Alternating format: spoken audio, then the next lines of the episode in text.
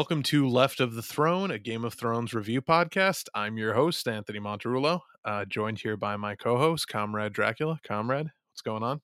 Uh, gosh, spring's finally here. Some more, I guess. We we have leaves on the trees, whereas a week ago we didn't. So, um, Would you say it's a dream of spring?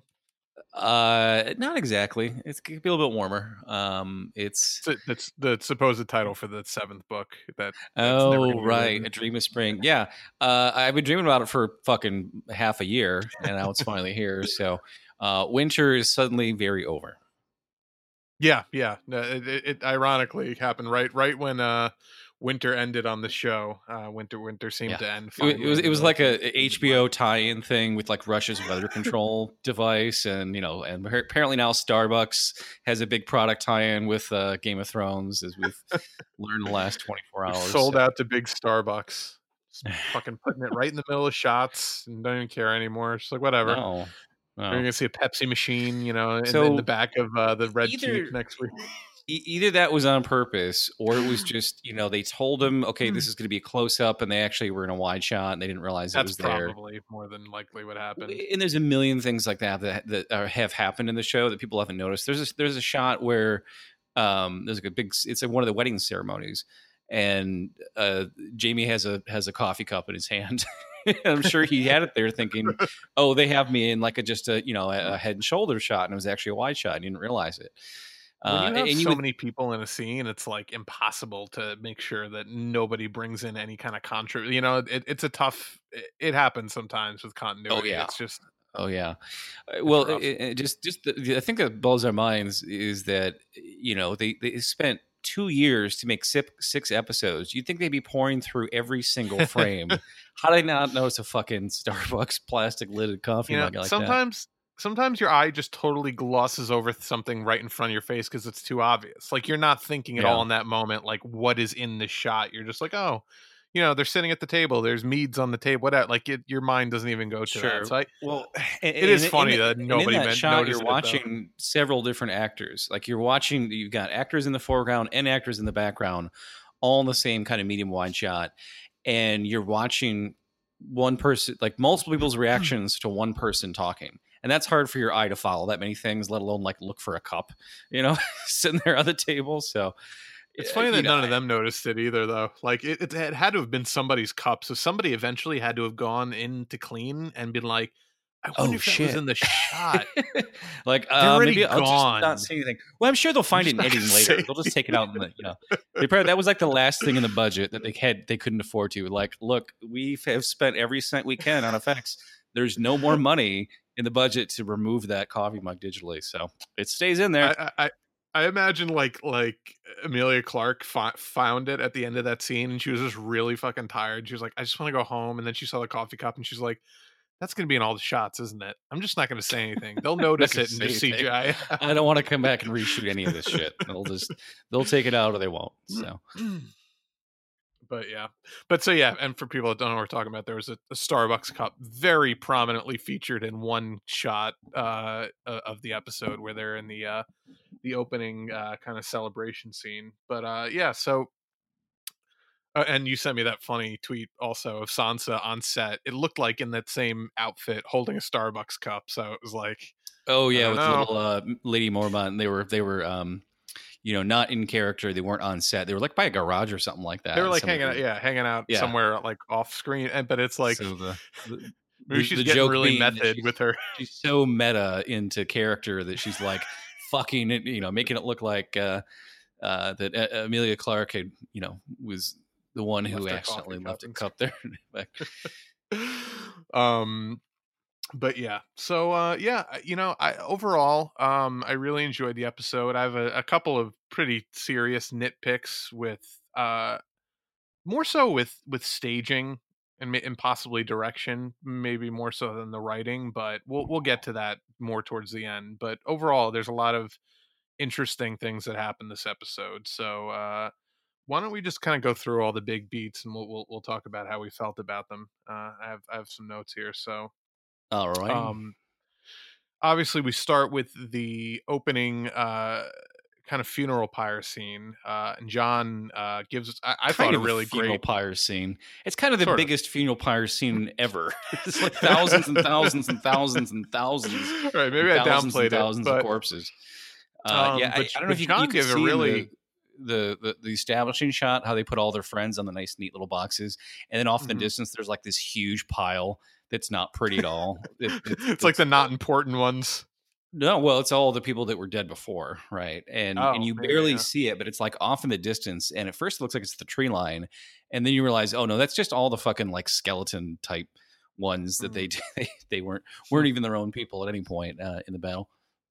Yeah, so I, I I really enjoyed that scene. I thought Jon's speech was great. It was very uh very very much felt like a uh like a like a presidential slash king stump speech. Like it was Jon. Oh, I, yeah, I thought he was invoking some Mel Gibson. Then you know they may take our lives, you know that he put of thing. he put a lot of bass in his voice. I was like, Jon, that's not how you sound, man. Like I love you, but that's oh well, I uh, I, I- just we, we're all gathered here to like I'm like, dude, that's not your voice. Yeah. But he was great. So, put put his collar on a little bit tighter just to you know, invoke invoke He's a bit taking- more sympathy. He's taking all those uh, short jokes to heart. I think is is what's going on because you know it's fine when Tormund does it, but when like Dany and Sansa are making fun of his height, he's like, "Come on, guys, like give me a break." Oh, I know. Yeah, that's well, you know. apparently, it's- apparently he's like five eight. You know, I mean, it's not that it's short, but like in that world, it's pretty short. So it's like you know. Um, Well, but- uh, yeah. If if you compare it to uh, uh, real medieval knights who were about five foot three at the tallest, Yeah, well, he would have, yeah, would have towered over them. But uh, yeah, and you could tell there's there's different shots where they want someone to look taller or shorter. They put them on heels. They put them on a, you know, not like a full apple box in a lot of cases, which you have to do that. But you know, if they want somebody to look more prominent, you shoot them from below. If they want them to look smaller, you shoot them from above. So it's Yeah. pretty easy to do that. But um but so anyway uh, you know i really thought that was a great speech um and it, it, it really just reinforces and it's something we haven't seen out of jon much in the past couple episodes but really reinforces why he's a good leader and like why people want to follow him you know? Like he knows how to rally the troops and how to how to Yeah. talk to his people like that's his biggest skill he's not he he the makes smartest people feel- guy but he Yeah, he's our stupid, stupid son. wh- which we'll Uh, get to later but yeah he's, yeah. he's he knows how to Well, rally he, the troops He makes you know people feel good about living in the shitty, cold, miserable part of the country where Mm-hmm. everything's just, just you know famine and and cold and dreary, and he's you know tries to make people feel romantic about it. Well, he's he's a leader of men in the most traditional sense of the word. Like he he just knows how to you know to get people to want to follow him to their to their deaths, maybe you know, like in in in, uh service of his cause. So uh he gives that speech. You know, I like that they kind of had everyone lighting the pyre for their uh own own kind of clan. You know, Grey Worm lit uh, the Unsullied pyre. Uh, Dany lit the pyre that had Jorah on it. Uh, he had they had Jon light the pyre with Lady Mormont on it. So you know, it, Yeah, I, I liked how Arya uh, was was lighting up Beric, who uh, like Oh, she'd yeah. only met the day before, and then she insulted, but then like he saves her life, and that's pretty much it. like, well, well, I knew you for a am I- couple minutes there. Yeah, she Didn't uh, they- yeah she she knew them b- before from in when like season three or whatever, like way back, they had that little plot where like Gendry, where she was with Gendry, and then they were like, then Melisandre right, took him. but she I was think. their captive back then, so it wasn't like they were friends, you know. Yeah, and yeah. she's to the point But where she doesn't she- give a shit about him, but uh, Yeah. still, there's there's a little bit of like, yeah, you saved my life and you died for it, so. When I think she understood understood now, like the bigger picture with all the with all the Red Priestess stuff and all the Lord of Light stuff, where it was all in service of her defeating the Night King. So I think she has maybe appreciation she doesn't them. i don't know if she really believes in any of that because when when the hound says you know how does it feel to to be the hero to be heroic and she's Mhm. like well it feel or oh he says how did how did it feel to to you know Kill that horny headed uh, fucker, or whatever she yeah exactly she's like well it felt better than dying and it's like you, you could tell that she doesn't care like to her it's just what she would That's- do She's and just so aloof, though. That's her personality. She's just Yeah, I, I think so. She's trying to kind of like downplay it to look like more of a badass, right? Because he's one of the few people that values that in her. Mhm. Um, but I think at the same time, it's like she doesn't. He he wasn't on the list, right? So that was just like a momentary distraction for her, honestly. So, Yeah. Uh, so one thing I also really liked from that scene, it was a little moment, and I, you know, I know he talked about how we didn't really care much about Theon, and even though he had a nice, you know, death last week, I really liked that Sansa gave him the little Stark pin, you know, on on his body before they lit the pyre. It was a nice. Oh yeah, I, I barely recognized him because his hair was redder than we'd ever seen it before, almost Yeah. as red as Sansa's hair, uh, and it was it was swept back. You could actually see his forehead for the first time in the entire show, which I was kind of like, is that who is that? I don't recognize that probably just because they painted his face really white to give him that like death pallor, so his hair stood out it, more. it Maybe. wa- it wasn't that. It's just his hair has been always hanging down over his, his forehead for the entire show. Uh, Um, but yeah, and, and just you know, very red. And clearly, they were all pale. Um, I think Jorah was probably the hardest one to see like that because you're just like, because that was the first Yeah, body they show, and the camera is just slowly painting up his body. You don't know who it's going to be, and then you see his face, and you're just like, no, that's clearly he was the one we cared the most about out of all those people. mhm. Um, and, and it was definitely the the hardest one because like one of the things I liked about the Battle of Winterfell with those deaths that made him really really hurt was they didn't have like one final line like I shall have it you know it wasn't like you know Yeah. I, I always you know it was and with with Jorah you could tell he was trying to get words out and couldn't because he'd been stabbed through the chest so many times on He- his like couldn't- blood. Yeah, yeah, and he, he like almost tries to mouth some words, and then that's it, you know. And you're Mhm. just it feels like you're robbed. It- It's it's kind of like when um when a when a main character gets killed off off camera, and you don't even get to see their death, like what that fucking does to the viewer. Where you're like, wait, what what what happened? Why was why didn't we see it? What what the fuck happened? Uh, they they did that between the the second and third Alien movies, where they killed off like half of the people that made it out of there, and you're you're just kind of like as an audience like, whoa, wait, that's that they were they survived, and we just fucking they just die in a crash, and we didn't even get to see it. What the fuck is that? Yeah. Um. So yeah, you know that that that scene was good. I, I enjoyed that. Um. I, I like that they still burn the bodies even though they don't have to anymore. But, but I think it's at this point even more just of like a, a- a storage and sanitation issue. Uh, Oh, less so that less so than uh these people might come back as zombies thing. Yeah, could you imagine Um, all the soot though? Would just the like the whole castle? Yeah, that, that can't be great for everyone either. You, you'd be breathing in your friends for a while. Yeah, it's, it's kind of six and a half dozen. You know, you almost wonder if it's better just to bury them and preserve them, so it's that they're not going to like rot yeah. that bad if they're all frozen. or you at the very least, build those pyres a good few thousand yards away. You got the room, right? yeah, they're You right outside the front door. I mean, my God. Um, yeah, I, I did notice. I went back and I watched a few of the early episodes. How much the terrain outside the gates of Winterfell was changed for this battle, where it used to be like this, like up on a hill with like a bunch Mm-hmm. of long brick houses right outside the outside the um I thought there the was a town immediately outside the gates, is what I thought. It's it's co- sort of like that. I mean, unless there's like two totally separate gates, which I don't think there are. Um, and even with like the, the Battle of the Bastards, there's like this huge hill they have to run up to get to the castle, and not all that's gone. Where now it's you know outside those gates, it's totally flat as far as the eye can see because they need it to be right. So they were just Yeah. like, well, let's just make the this is all flat now. So- Nobody will notice. no, nobody will notice. and, Um, and hey, next time the castle gets gets siege, let's put the ring of fire between us and the huge charging crowd instead of behind us.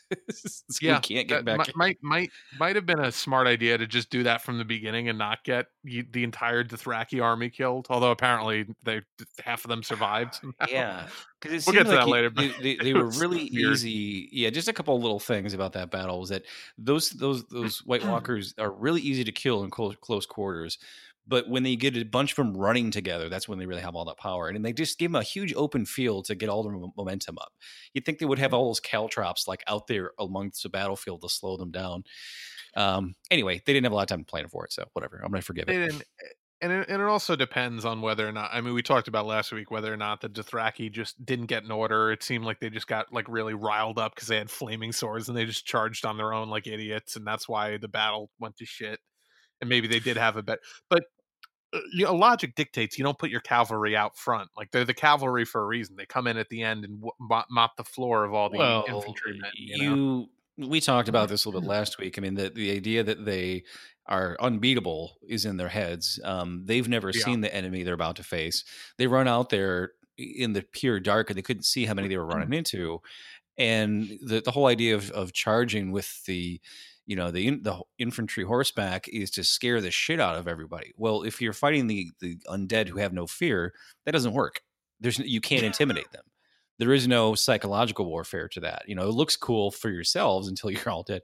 I, I was a little, it was a little strange this episode though when they're talking about the Dothraki present tense, and I'm like, I only saw like three guys make it out of there. What are you talking yeah, I was about? like, th- th- this is yeah. Th- there was a lot of like, don't worry about it, kid moments this episode where it was just like, well, we lost half our troops. I'm like, if by Wait, half do you mean virtually all of your troops? Because Where I were saw they the all inside the castle? completely slaughtered. Like what the? What were they fucking chilling? Like were they second Yeah. line that never came out? Like, but whatever, it, it's fine. I mean, Yeah, I'll, I, I I'll- think you I'll- just can't show everything. And then when they're thinking mm-hmm, about it, they're mm-hmm. like, oh, because I thought about that too. I'm like, how many people were standing out in front of that castle for that ceremony? You know, a couple hundred? yeah. How many people were like left that in that? How many people could you fit in that castle, let alone thousands of bodies on top of thousands of bodies? And we barely see anyone left at the end of the last episode. There's like four people standing, literally, and it's the characters we know and love.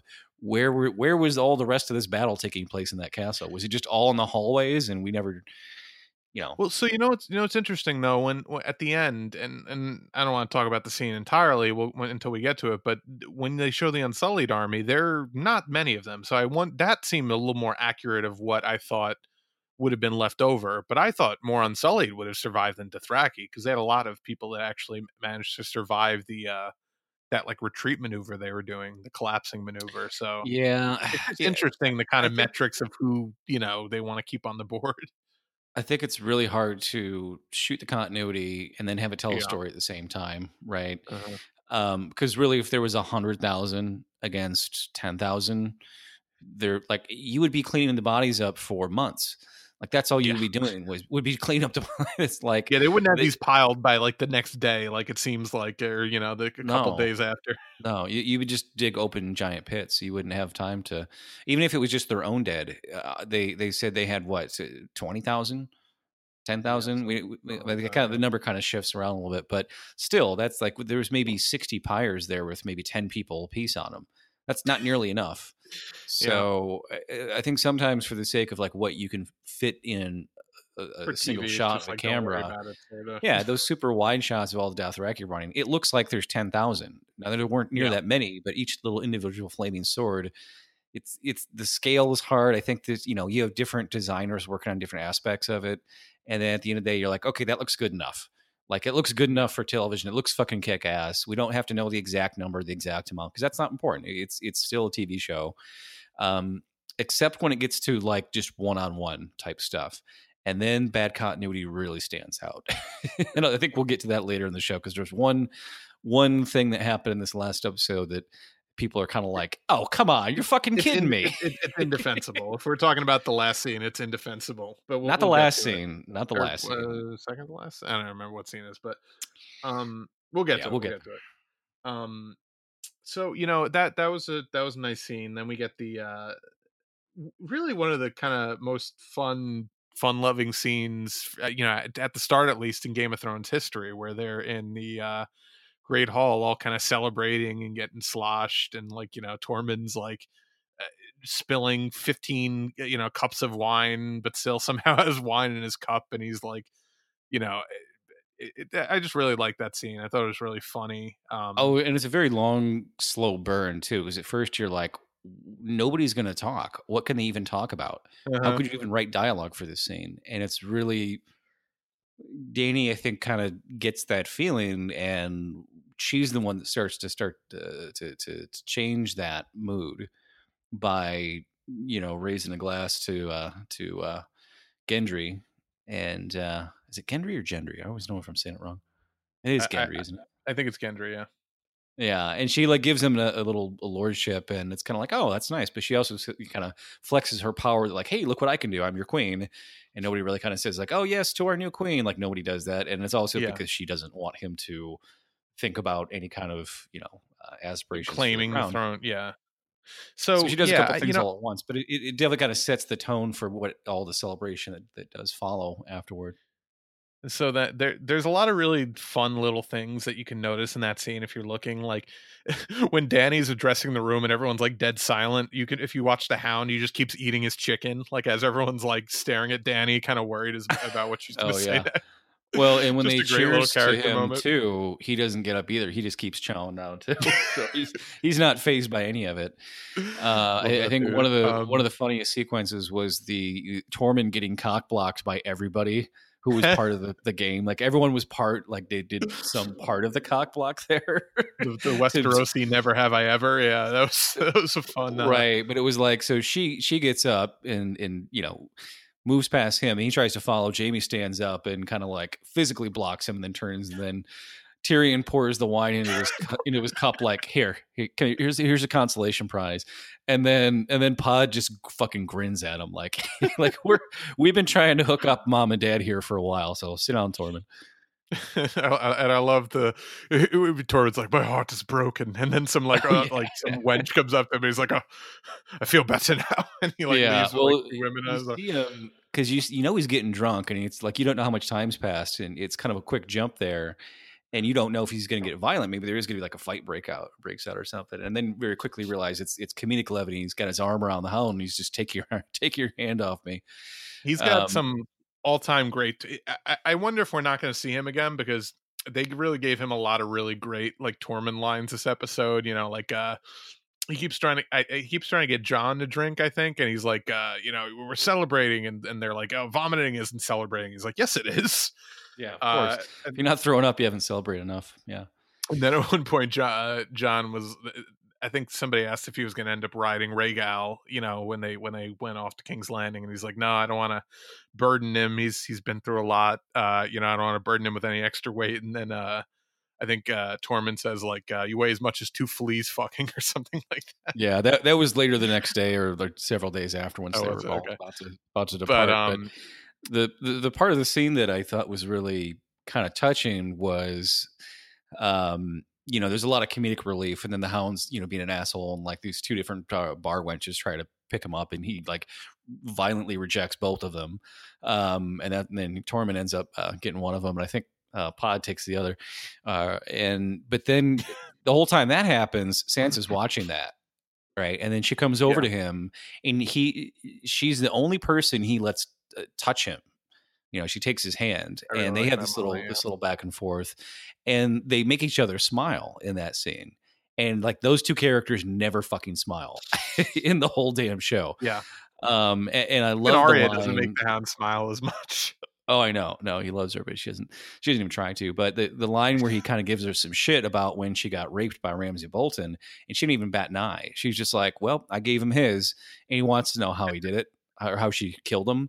And she he just she just says hounds, and then he fucking cracks up. He like, I mean, as much as the hound cracks up, he just kind of cracks a smile. and, Yeah, no, you know, I just, just the fact that she killed him with literal hounds, and that's his nickname. Like, you know, he takes like took some pleasure in that.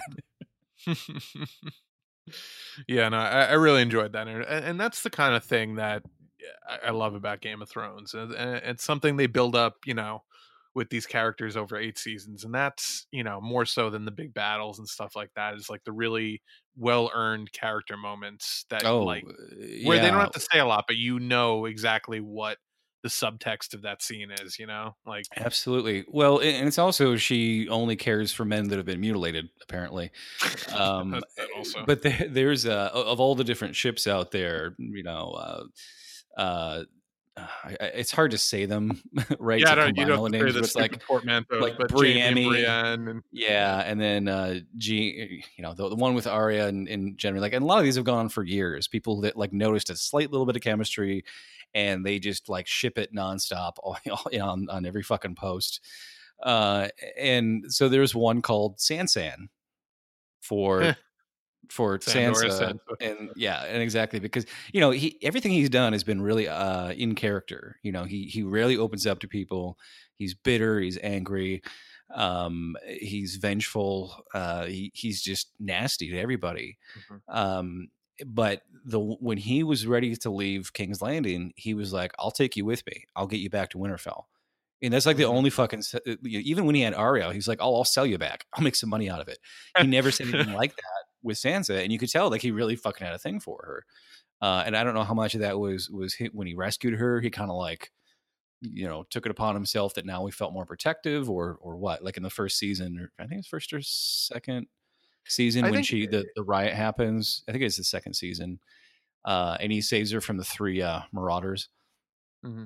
I think she, you know, she treated him like a person to an extent, which is more than almost anyone else, you know, ever did for him. So I think there's there's that mutual respect, like where, and I think he appreciates now that he, uh, he kind of almost looks at her as like a like in a in a daughterly way, where he's like glad that she's as strong as she is now, like because she well, knows all the shit she's been through. Really, the only the, the the very small ways, but when you know after Ned Stark was killed and she was basically a prisoner of King Joffrey, um, and, and, was just being horribly abused by him. He was one of the only people that was like, "Hey, you need to chill because he can get a lot worse." Like mm-hmm. when he when he he didn't smack her, but he had the other guard smack her, right? Um, mm-hmm. and you know the Hound was like, "Uh, might want to not rebel because you're gonna this can get way worse for you." So I felt like they were they were he was always really was looking out for her. Yeah, yeah, and he and he's not a cruel guy. He's just had a fucking horrible life because his, he's you know he's he's been resentful his whole life he was mutilated by his brother his you know dick brother and it's like eh, he, he's another one of those characters like jaime who eh, deep down is a good person but it's just really you really got to crack through the layers of of of life experience you know that that turned them into who they are to find like the actual you know our actual character of their of their person you know?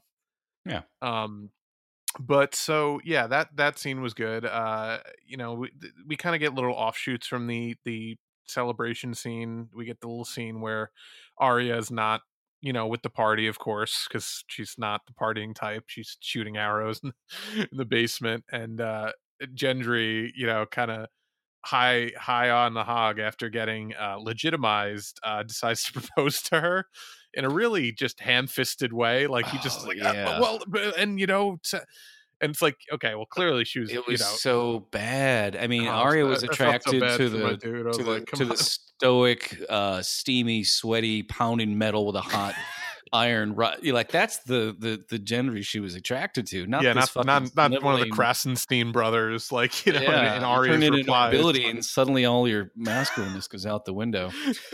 Yeah I thought it was interesting because you know because she's outside shooting arrows instead of being at the party and you remember the first banquet and like the pilot episode it was Jon that was outside shooting arrows and didn't want to join the party and Arya mm. was flicking food at, at Sansa's face and getting in trouble for it Man, I gotta watch the guy. There's so many great little moments like that that I, I totally forget about. Oh, um, and just going back and realizing like that's the same hall, like that's the same banquet hall from the pilot. You know, and we, have seen it over and over and over. But you forget that that's that hall's seen a lot of shit. uh, yeah, yeah. Uh, it, it's just because every time you see it, they mm-hmm. they light it differently, they dress it differently, the way a real great hall would be. the same hall they killed Littlefinger in, right? Yeah, yeah, that's the one. That is the one. Looks so um, different, like the way they light. You know, it really did so different yeah, the way they light it. And it is whatnot. a great job because really, it's like it's a fucking castle. You only get so much light in that room yeah. anyway. Um, I think that one of the really the, where the real tension in this this episode starts is the how you know the the the uh, Jaime and uh, Brienne and and Tyrion and Podrick and just all the people of the north and you know the wildlings and Tormund are all like on the same page and Daenerys really feels alone. And you notice that you know Varys is there, but he's not that talkative. And but you notice that that Grey Worm uh, and uh, help me out, Missandei, Missandei aren't there. Yeah. They're not there, and it makes you wonder if they're not allowed to be there because they're not white. Mm or if they just don't feel comfortable around like the rest. Well, clearly they wouldn't feel comfortable, but yeah, I mean, it's one thing if he's there as for general. It's another thing if they're there for like a you know a social function. So I did think about that, but also just the fact that you know she has given she's lost half her army. She lost one dragon already at this point, um, and you realize like she's always been very isolated. As, you know, socially, she was you know stripped away from the only home she knew.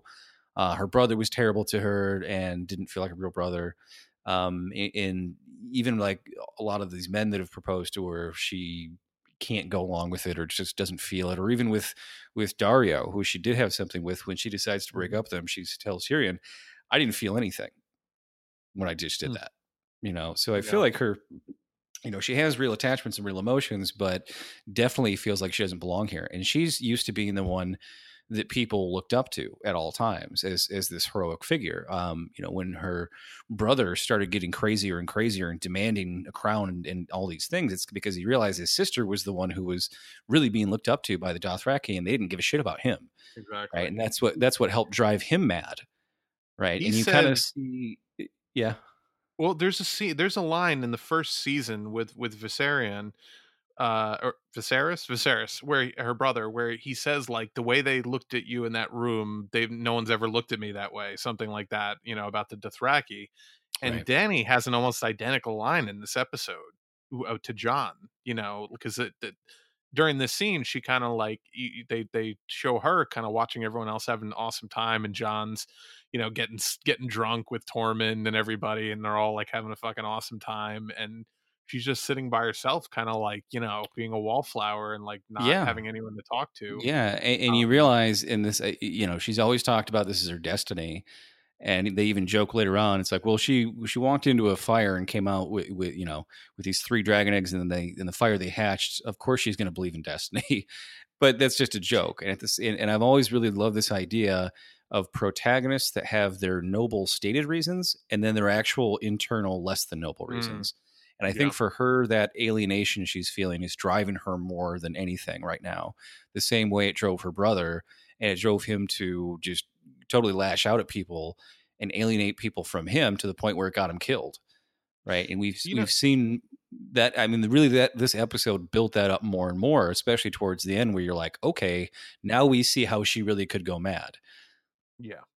And you know what? Honestly, uh, it, it certainly it plays into it for her, but I also think a lot of her isolation is her own fault because she's she she demands to be treated w- in a different air than anyone else. Like it, you don't Jon doesn't treat his his compatriots that way even though he even now when he knows he's the heir to the iron throne, he doesn't demand to be spoken to certain he's just a fucking guy that would that would like he, it wouldn't be scary to disagree with Jon about one of his decisions, even when he was the king in the north. Like nobody was well, and that's to, what I was saying too. That it's this is by her own design in some way because she Yeah.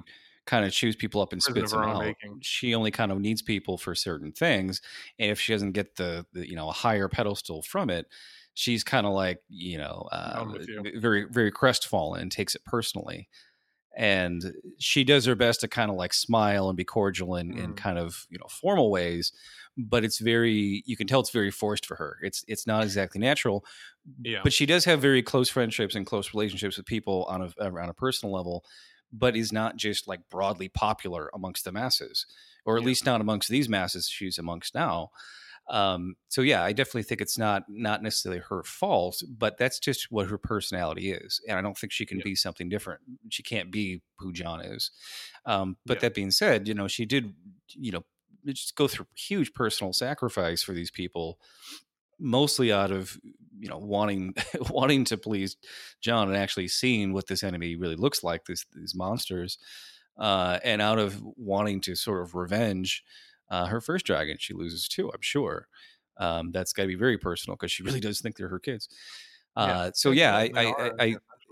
it's it's people are who they are and i don't think they can change th- those fundamental things the same way jon can't keep a fucking secret to save his life We'll Our get to stupid that, stupid yeah. son but but but so uh, yeah no and i agree totally but i also think i, I just I, i'm really having trouble with her because she's uh, she's she's had to deal with a lot of shit she's dealt, she's gone through a lot but a lot of characters have gone through a lot like jon you know fucking got went you know he died and came back from the grave he he saw his father murdered you know he's he's had his bro- his whole family fucking butchered by by the Lannisters that he still manages to you know strike up a uh, uh truce with you know at least some of them and it's like I, I I get she's been through a lot of shit, but Sansa's been through a lot of shit. Sansa's arguably been through more shit than Dany's been through, and she's not nearly Sure. as as um entitled as Daenerys is. Like I, I just I, she comes across real in, in this episode especially. I, I just felt like,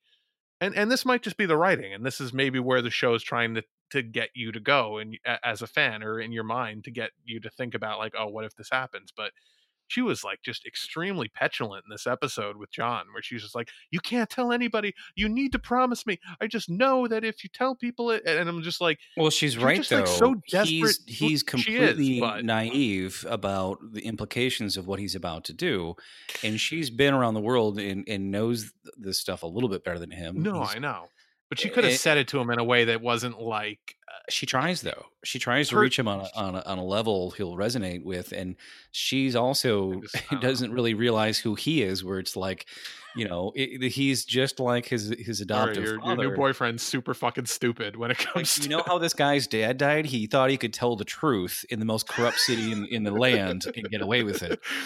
Uh, um, so, but but I, I totally feel for everyone. I feel like everybody, everybody who's know, still alive, I- who is, uh, you know, isn't uh, just outright murdering people uh, for the sake of murdering people, is generally doing the right thing with what they know how to do. Um, I, I think sure, you know, I love Sansa. I love Dany. I think they're all great characters. They're all doing. If if anything, they they they, they did something with the writing where somebody did something totally out of character that made no fucking sense. I would know. I would fucking know it. Yeah. And like everything, you know, when we were talking the other day, you're like, oh, what's uh, what's Dany going to have to say about what what she found out from Jon? I was like, what's Sansa going to say? Because you know exactly what Sansa did with that information about who Jon really is was exactly what I knew she was going to do. yeah. Exactly what Well, Dany it's the knew. logical she was thing for her to do. Yeah. Right. So no, look, I, I totally get that that Dany was right and knew that that's what would happen with him, but I also think her naked lust for power is so obvious, and to me, it's like super off-putting because I I still I I want for this that world to look the way that Varys wants that world to look. Like he's always he I think even in this episode he's he he went back to that whole thing about like maybe there's another way, maybe it doesn't have to be you know eh, just constant kings and queens and, and constant like Sure. you know ruling by fear and it's like And it's like She- she, already had her. Meereen. She already had. Meereen, which was a huge fucking city, if not bigger than King's Landing. Like, why does she Mhm. want to go back to that one place that much? she could have stayed where she was. And and Yeah. yeah. I think you're right. It's just that that lust for power isn't logical in a lot of ways, even when it's uh, uh, predicated uh, on this idea of uh, liberating people.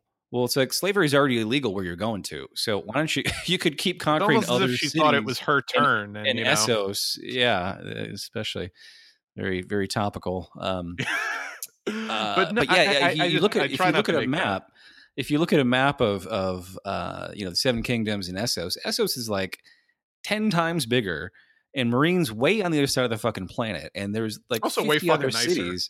honestly Yeah, the climate's isn't way. Dorne in yeah or no Dorne's in the south of Westeros but yeah, still like Essos has a lot of nice places you know Yeah, yeah. I mean, the people there were fanatically trying to kill her, but still, she Yeah, had a she she had an army that could defend the city fairly well. yeah Um, but I and and but and but you know to that degree she I, she just I, I just don't I don't know that she's a, and I, I'm not saying that I think John would be a better leader. She's not a good she doesn't have good instincts like to be a leader. I don't think any one of these characters would make a great leader, which is why I still am on the fact that like you know I, I think even they kind of almost in this episode talked about the stuff we were talking about where you know Oh, I know. It's- Sansa- it's maybe like she they- didn't mean I, I felt like later on, Varys would like, listened to our podcast, Var- Varys, Varys, whatever the fuck, uh, because he was saying exactly the things that we were saying last week. like, she- um, talking about breaking the wheel. I don't think she meant what we, we thought she meant. right uh, or just wh- when he says um, you know wouldn't the best leader be the one that that wants it the least which is exactly what we said about people like bernie sanders the people that only come to it uh, you know begrudgingly because that they're just the best person for the job and you know they don't want it someone like Jon Yeah. Snow. So, uh, and then they even start they start talking about the things that we- the other ideas we had, like, well, why don't they just rule together? Make make that fucking throne a bench. Yes, they all fit on there. And then, of course, the, the next concern is, well, one's too strong for the other.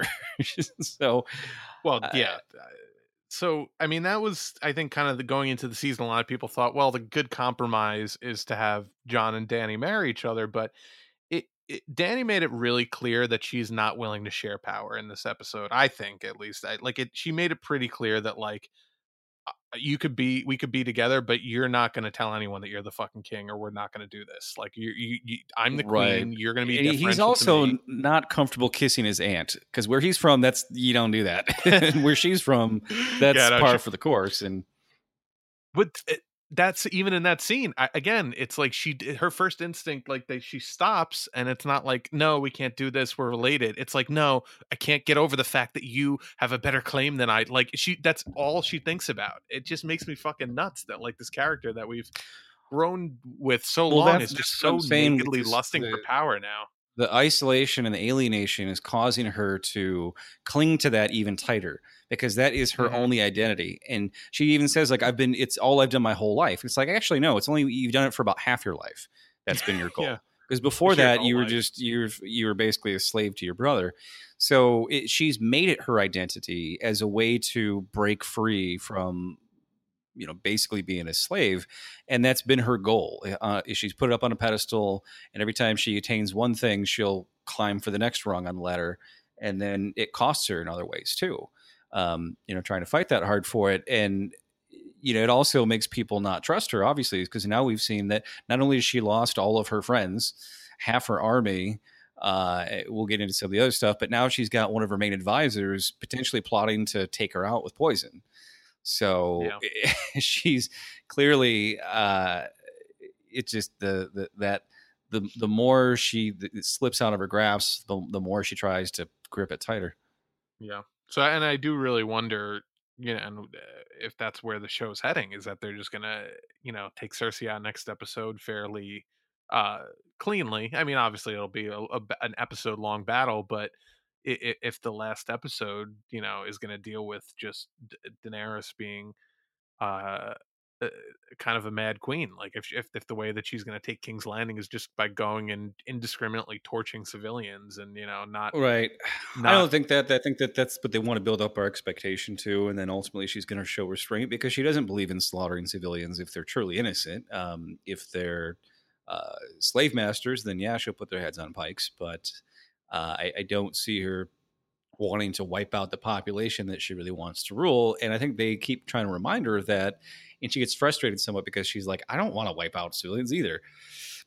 So, yeah, I I think that. Uh, you know when you see that But final scene and they're all the lined up on on on one side of of the gate and then manning the tower and it's like look you're all just standing here like th- there's nobody's going to do anything you could shoot each other and kill each other and no one's doing anything so like w- there's got to be a catalyst for that escalation like what's the the one thing someone's going to do that's way out of line where the other side is just like oh fuck you you know? And we ultimately see it but that's like that's every war every battle has to involve one side massively provoking the other uh, and it's just who's going to do it first? That's the only question right? Mhm. so yeah. our So- expectation i think is is that if she does go full mad queen something's going to happen that is going to be you know such a heel turn for her that she just goes fuck it you know? I think we got close to that by the end of the episode.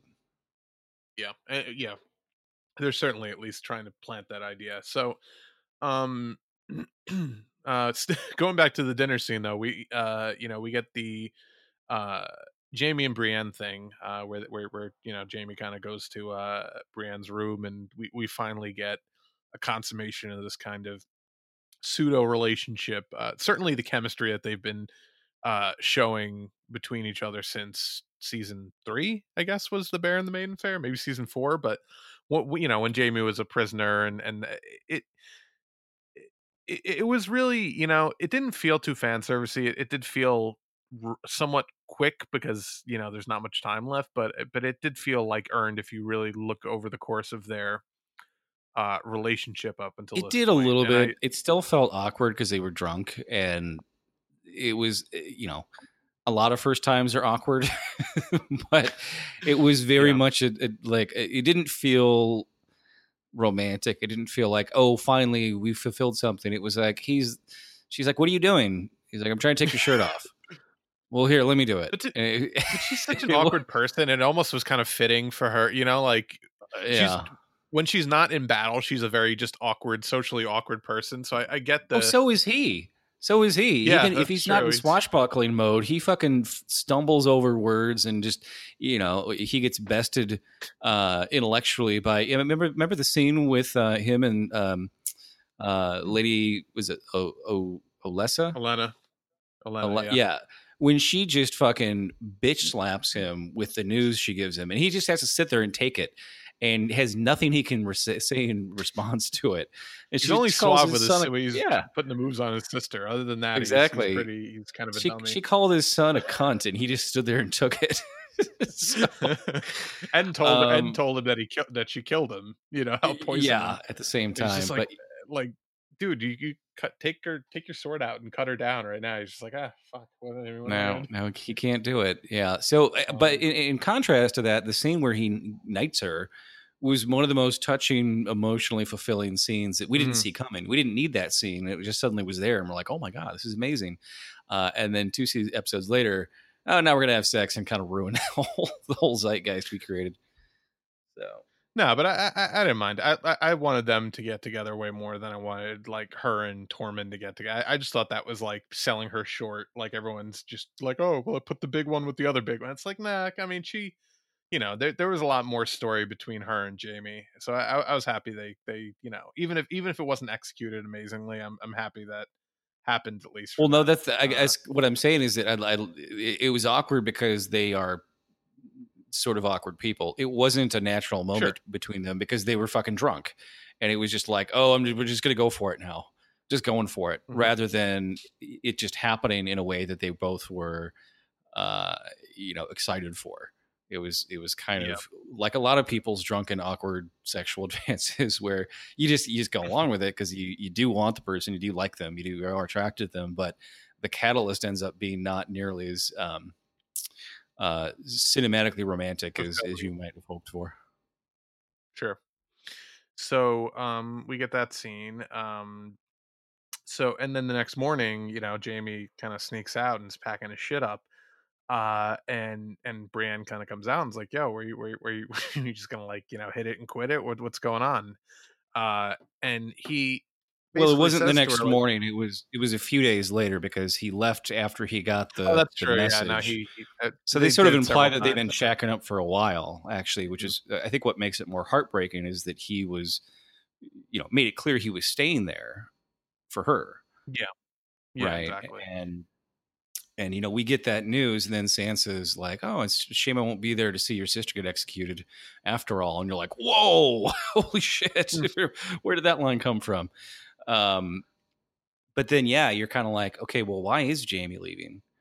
Uh, because is So- is is he going to save Cersei or to kill her because he thinks that everyone else won't be able to now? so you know and and uh, this is something that I, I think I'll I'll even critique the writing on this on this dialogue a little bit because I think it was a really Hollywood moment where they tried to make it seem like you know he was like well my sister's hateful and you know so am I like I, I pushed her out a window the, uh, the subtext is there if you want to read it that like obviously I don't think he's saying I'm going to back to be with my sister because that's who I really want to be with at the end of the day I think the subtext there is like as long as Cersei exists in this world, I'm never going to be totally free of her her control. So I need to go there and end this myself. I don't think it You know, rather one. me. I don't think it was either one. I think he's got his internal reasons, but that's not why he said those things to her. Uh, he said those things to her because he wanted her to believe them in that moment, even though he knows they're not true. Right. And he did so the same thing sad if he before. So so she doesn't try to follow him and stop him Yeah. from whatever he's going to do either way because he's got to go do something. He might not know what it is. He might not know if he's going to save Cersei or kill Cersei yet. He just knows he needs to be there for whatever happens, I think.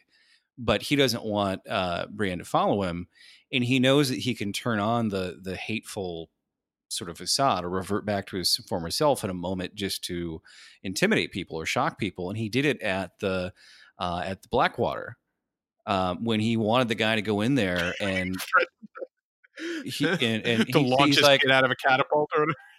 No, no, no. When you, yeah, he wanted the guy to go in there and order everyone to surrender, and the guy didn't want to do it because he was their prisoner. And he's like, "I will go in there and murder every single person for my sister if that's what it takes to get back to her." and you know he wouldn't really do that, but he knows he can make this guy believe it that they're all going to die because this guy is that crazy about his sister. Um, Well, he and also he does in it. that scene threatens to to launch that guy's baby out of a trebuchet or whatever. Oh, like, did he say that in that scene? I, for, I forgot that yeah. part. I was I remember the bigger the bigger kind of thing, like, but it's whoa, like he- Jaime, come on, it's all over the top. Yeah, I mean, you know, he is obsessed with his sister, but he's he's saying those things to Brienne in that moment that he's a hateful person. He's done all these terrible things to make to to like break the bond that they've suddenly formed with each other, so that she won't try to follow because he's got to go do something that he doesn't want her there for. You know, probably because he doesn't want her to risk her life, probably because he doesn't want any any complications more than there already would be. Um, and and you know it sucks because you can see the the look on her face. She, her fucking heart's broken right there. Uh, and you th- you go, wow, what an asshole! Why would he fucking do that? Why would he just fuck with her? And it's like there's he's trying to protect her from something worse, from whatever it is he's got to go do, whatever this battle is he's got to go to.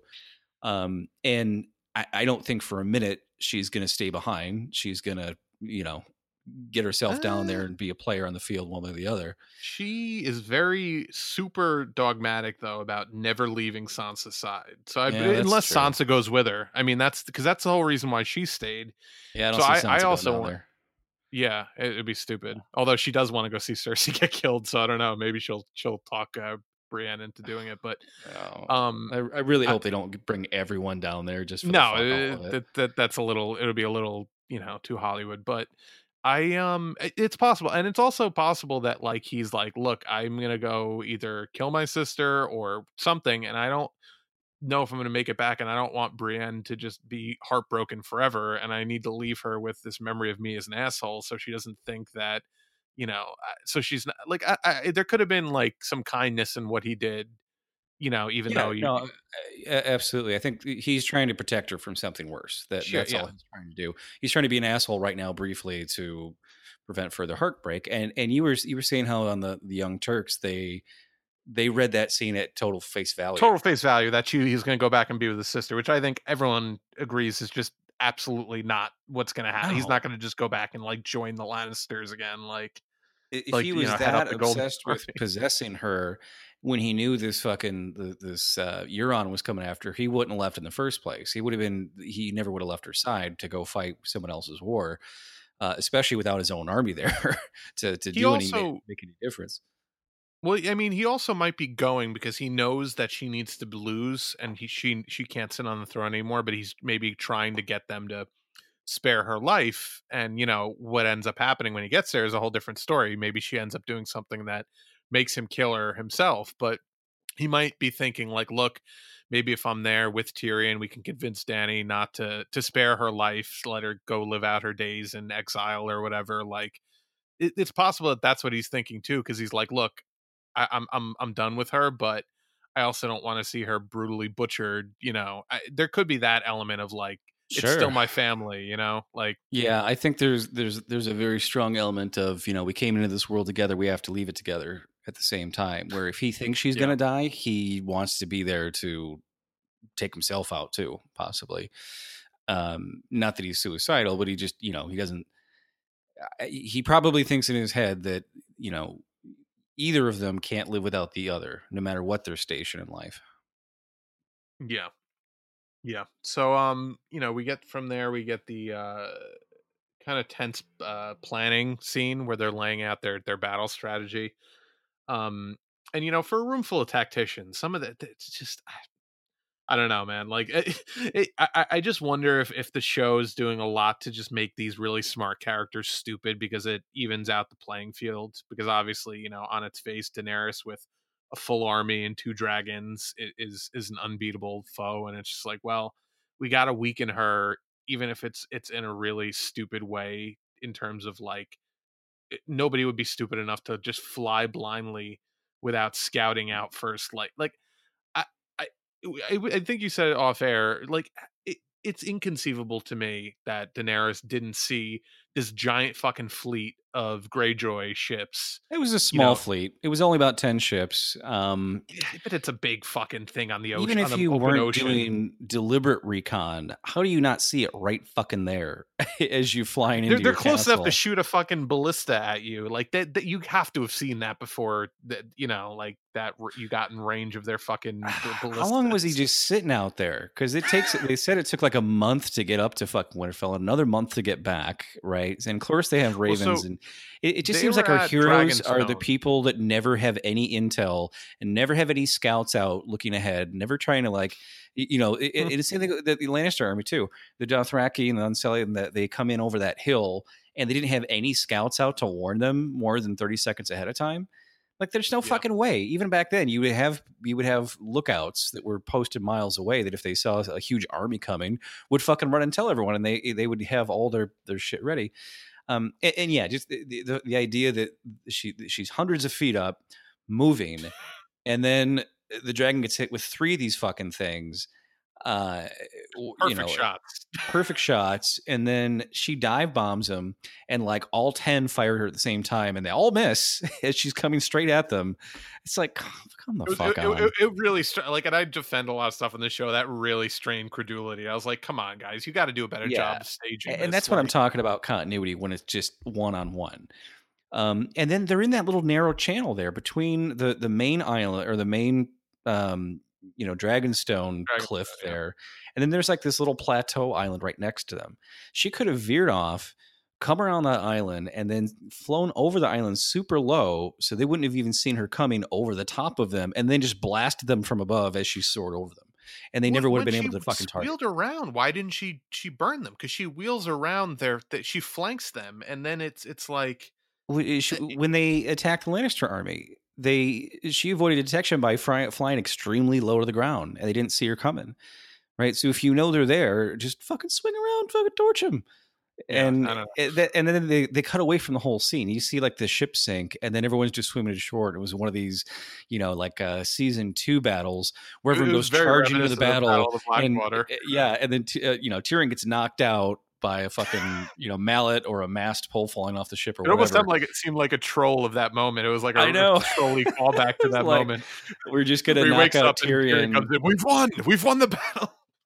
Like, and all the ships were smashed and sunk. Why wouldn't he take all of them prisoner? Is- Euron just only he's like, well, I, I killed them all, but I only took one prisoner.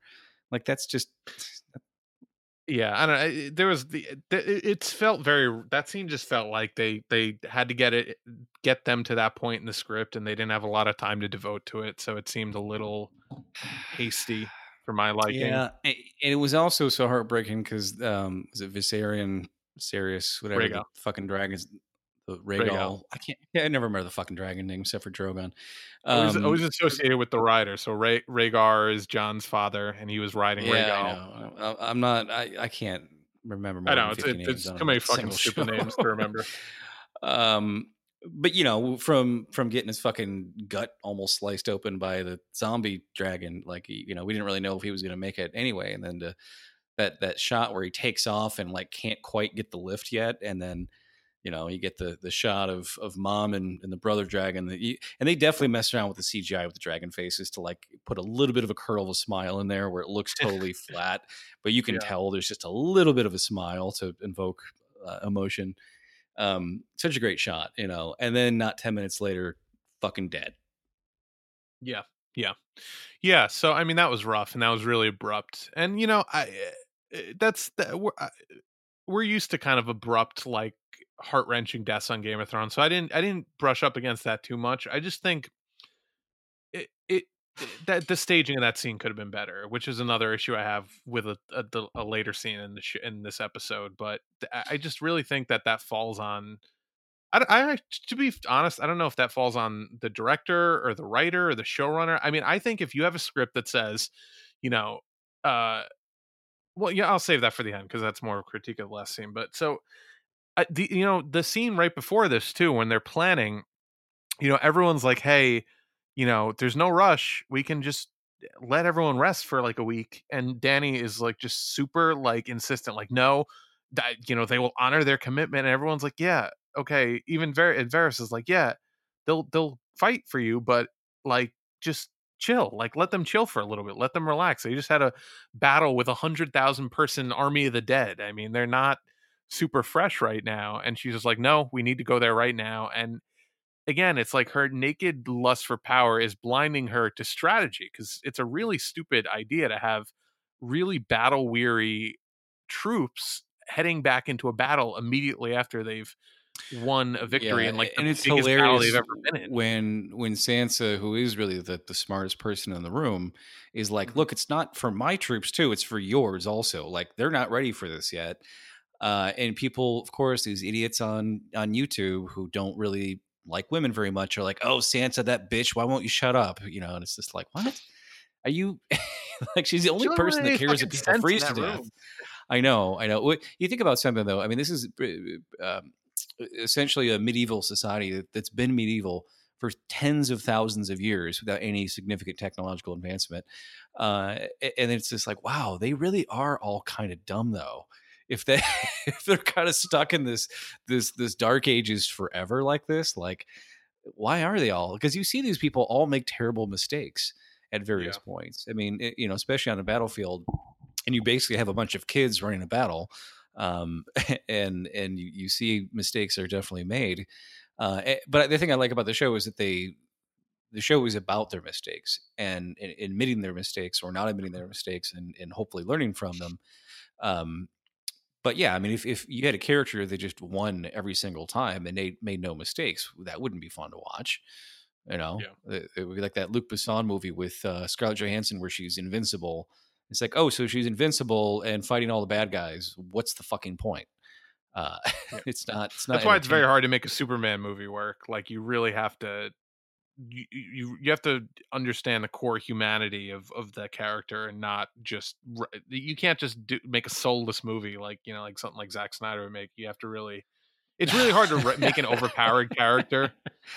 Yeah, But, yeah. Well, and, and now every you know- time that dragon flies into battle, you're just like, oh fuck, oh fuck, oh fuck, oh fuck, because you know Yeah. that, uh, you know, that they're even more vulnerable. Um, I, I, I'm sure you noticed the uh, the scorpion launcher that uh, Euron has on his ships. The the bows on it have little um, octopus tentacles on them.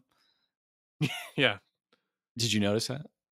Yeah, yeah, I know. I noticed. Very on brand for him. Although it, Yeah. it makes me wonder, like they spent, all, like you you think you're playing for battle. It's like, do you really want to spend hour, like hundreds of hours, like you know, forging this fucking iron uh, uh octopus to put on the front of this thing? Like, when you, I mean, you probably could be had using that time to- sit around not doing shit. You know, yeah, I mean, what else do maybe do? just dicking around while they're fighting the dead up there.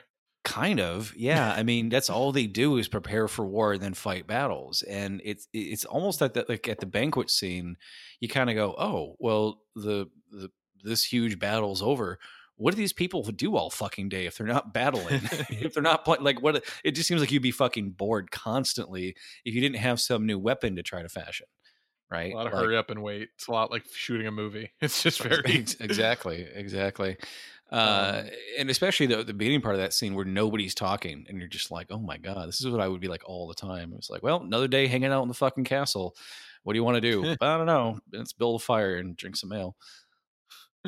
Um so you know back at winterfell uh jon's jon hasn't left yet uh he is chilling out by the godswood um you know doing his jon thing waiting for somebody as, to stumble as he is upon him and to ask him do. a- waiting for somebody to stumble upon him and ask him a question that he doesn't want to answer quote unquote um but you know is is helpless to to not answer uh, so you know he has this conversation with sansa and arya where they try to talk him into you know uh, the fact that she's that that Daenerys is out of control and that she can't she's not a, a good leader Well, you know whatever I, I don't think some they're saying she's out of control. I think what Arya says is great. She says we can't you were trust right her." to bring her here.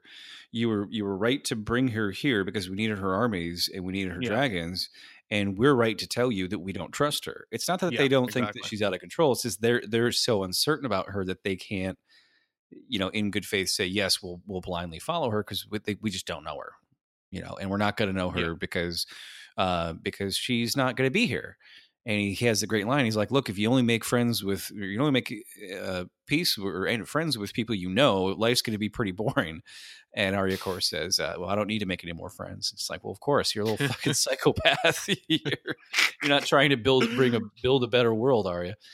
Yeah, but so um, you know, and they and they say to him like, "Look, you know, we're all Starks. You're my brother." We're and Jon is just just in fucking capable of it's not even like you, don't even have to lie dude just like don't say anything like i, I see i think I, I said to you on twitter he's it's like jon's trapped in the fucking universe from like liar liar the jim carrey movie he just can't like abide anyone telling a lie about him he has to he, yeah. he's physically incapable of not just and, shutting and the fuck up. Bran even tells him like he says it's your choice. He flat out says if you want it kept secret, I won't fucking tell anybody. Yeah, he like makes just... it painfully obvious. Of course, the way he says that, Sansa and Arya both turn to him like, "Wait, what are you talking about?" So like, then it's like "Jon, there's something you're hiding. yeah. So then then Jon's like, "Well, shit, now I have to tell him." So maybe it was Bran. Bran was the one that was yeah, but Jon was gonna t- he he was gonna tell him anyway. He even says like, "I have to tell you something," and then and then he looks yeah. at Bran. he's like, "It's your choice." It's like he he, he was dying to fucking tell him because he just can't help himself but be an honorable man to to his own detriment. Yeah. Um, well, there's that that great quote that if it can be destroyed with the truth, it deserves to be destroyed with the truth. And I think Jon Snow is probably somebody that, that believes in that quote very strongly. Yeah, and I believe in that too. I mean, I I, I think people were saying, and I don't know, I don't know where that quote came from, but people said similar things about you know the WikiLeaks and about Hillary Clinton's emails and about all the horrible shit that the DNC was doing behind the scenes to to swing the nomination for Hillary and to fuck over Bernie's sure. campaign. And it's like, yeah, you know what? It, however those emails were obtained, they were truthful emails, and if that hurt her chances, then she deserved to have her fucking chances of winning the presidency hurt by her actions. Like that's it, it, yeah, that's I, I I fully believe that. uh that well and, and, i agree too and i think that the the rest of the episode kind of deals with what do you do with these two people that have a claim to the throne now where one might be better and one wants it more. You know can you can they share it?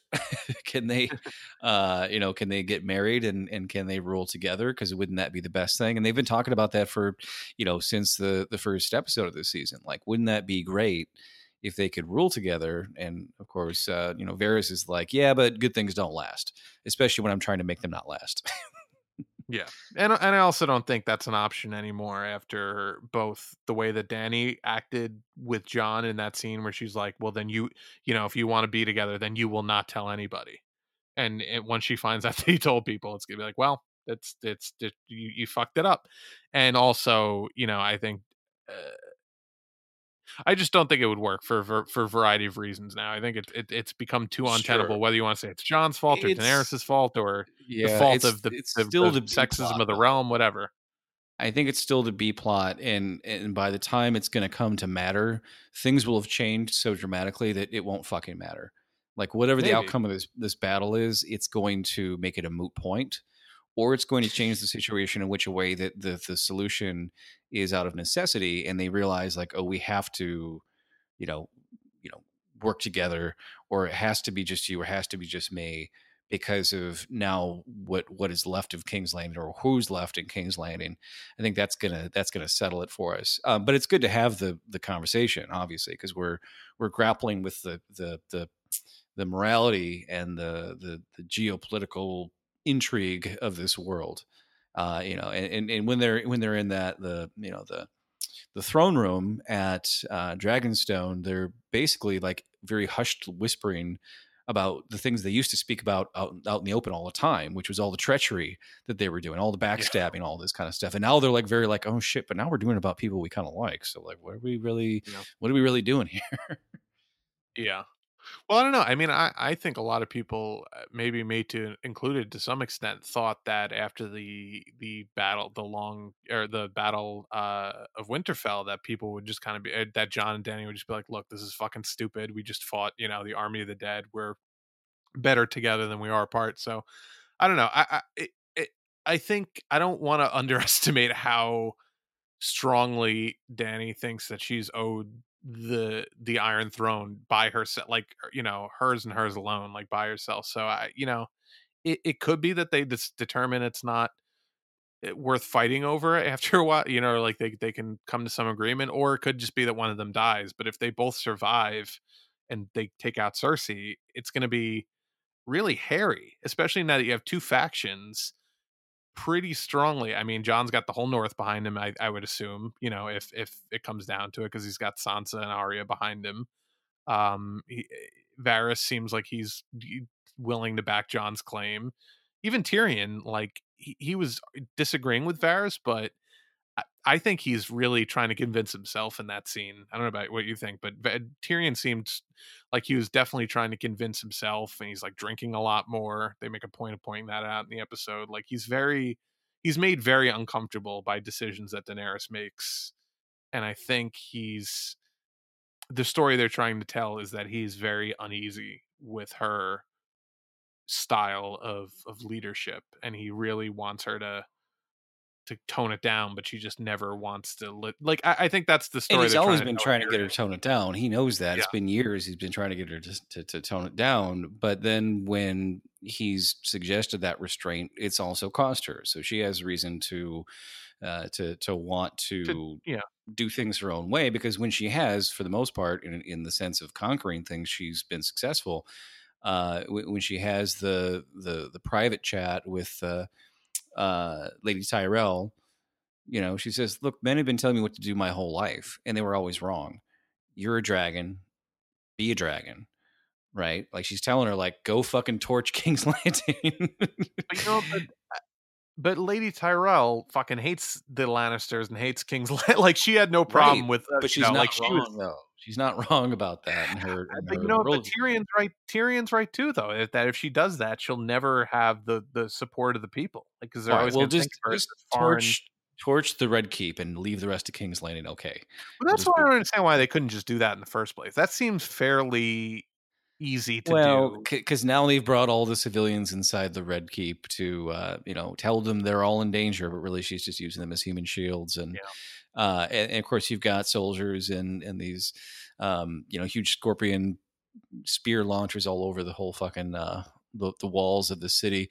Which again, like you, if you really wanted to take those things out, just ha- wait till it's nighttime, have that fucking dragon fly in quietly low on the horizon, and then they're all in a row. Just fucking fly down the row of that thing at night before anyone realizes you're there, and torch all those fucking wooden uh, missile launchers. And or, there you go or it like uh, or flying super high. I mean, I, I can't imagine those things can hit it hit that thing at like ten thousand feet or like five thousand feet, even like you know. Oh well, then if you're ten thousand feet up, your fire from a dragon's not going to hit anything. So no, but uh, he doesn't have to, he doesn't have to hit it. He just has to get past the line of ballistas and the or the line of scorpions in the on well, the they wall. can spin around, Anthony. They can turn.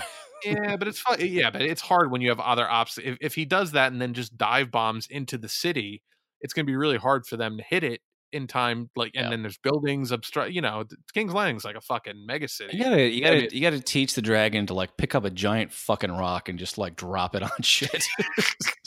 It's true. i mean those yeah. wings probably can't you know carry you know, more than about an additional one I mean, or that, two that tons, dragon's gotta that, that, dragon's gotta have like giant like rock like shits. I mean I, I, can't imagine that it couldn't just fly over them it just, you know, shits out a cow.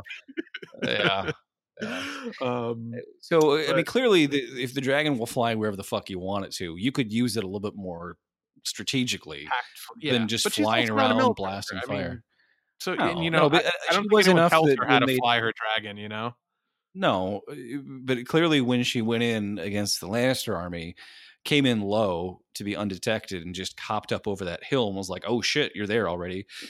Yeah.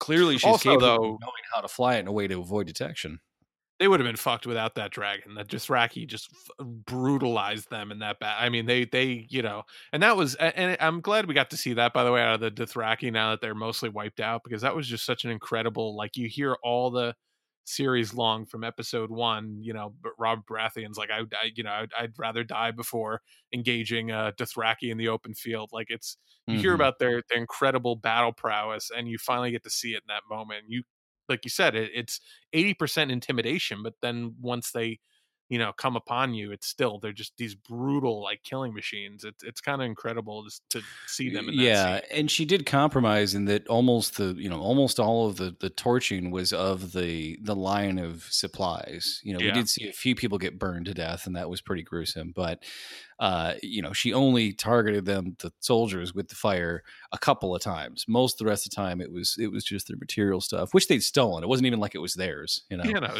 no, I had no uh, problem with her burning like Lannister soldiers. I, you know, I I think what Tyrion says though is right that if she goes there and and just mass, you know, uh, mass executes a bunch of civilians in service of of taking King's Landing from Cersei she's they're going to be trying to kill her the whole time. They're never going to accept her as their leader. Like it, it's it's you you don't you know people that rule by fear only rule so long, and I, and I think that's the theme on this show also is that you you you rule by respect a lot more um a lot safer than than when you rule by fear you know fear can get you so far but then it's going to get you killed on this show in this in this world sure and it's not like the people of of king's landing are actually slaves the way they were in Meereen, and you know uh, thank her for it or at least most thank her for it. Uh, they're mostly just like hey we're we're fucking poor and hungry and you're rich and wherever you go we hate you. Uh, yeah. and if we get a chance to we're to riot. Um, eh, but yeah i mean again uh, the, the line towards the end where where uh, Tyrion's like look you hate this people of the city the people of the city hate you like, why do you want this job? yeah, remember what happened when you had do that walk of shame? The entire city showed yeah. up to fucking fling shit at you. Yeah. So, um, after we get that scene with Jon and Arya where he he tells them, although we don't see him tell them, obviously, you know, he tells them, um, or, or Bran tells them, uh, we get the scene where Tyrion and and uh, Jaime are, are having a conversation, uh, which is another just really great uh, little. You know, I, there's so many great little scenes of characters talking that you didn't really expect to happen this episode, but it's just always nice to kind of get them in a room together. I, I think that's when the show's at its best. It's it's it, it's very reminiscent of the early seasons where it's just you know oh all absolutely. about kind of the, the scene of, when um when Tyrion and Uncle Benji right Uncle Benjen have the, the, the little sparring match of words uh, uh-huh. is one of my favorite little kind of like oh where'd that come from? Because they didn't need to have that scene. But they just threw it in there and uh you know Uncle Benjen doesn't like him at all uh and we don't really have a reason why he doesn't like him. He just doesn't like him. And he's like the only person that he doesn't like is is Tyrion and Tyrion just rolls with it because he's drunk and he just kind of like you know takes the insults and flings them back at him and like doesn't even phase him. Like he doesn't even know who this guy is. And he's just like, whatever, I'm just fucking witty, drunken banter. Um, but yeah, you're right. We haven't had that for a long time. And and then of course in walks fucking Bronn with Joffrey's crossbow, and you're like, uh oh, the jig's up. Yep. So um you know, a couple things about the scene.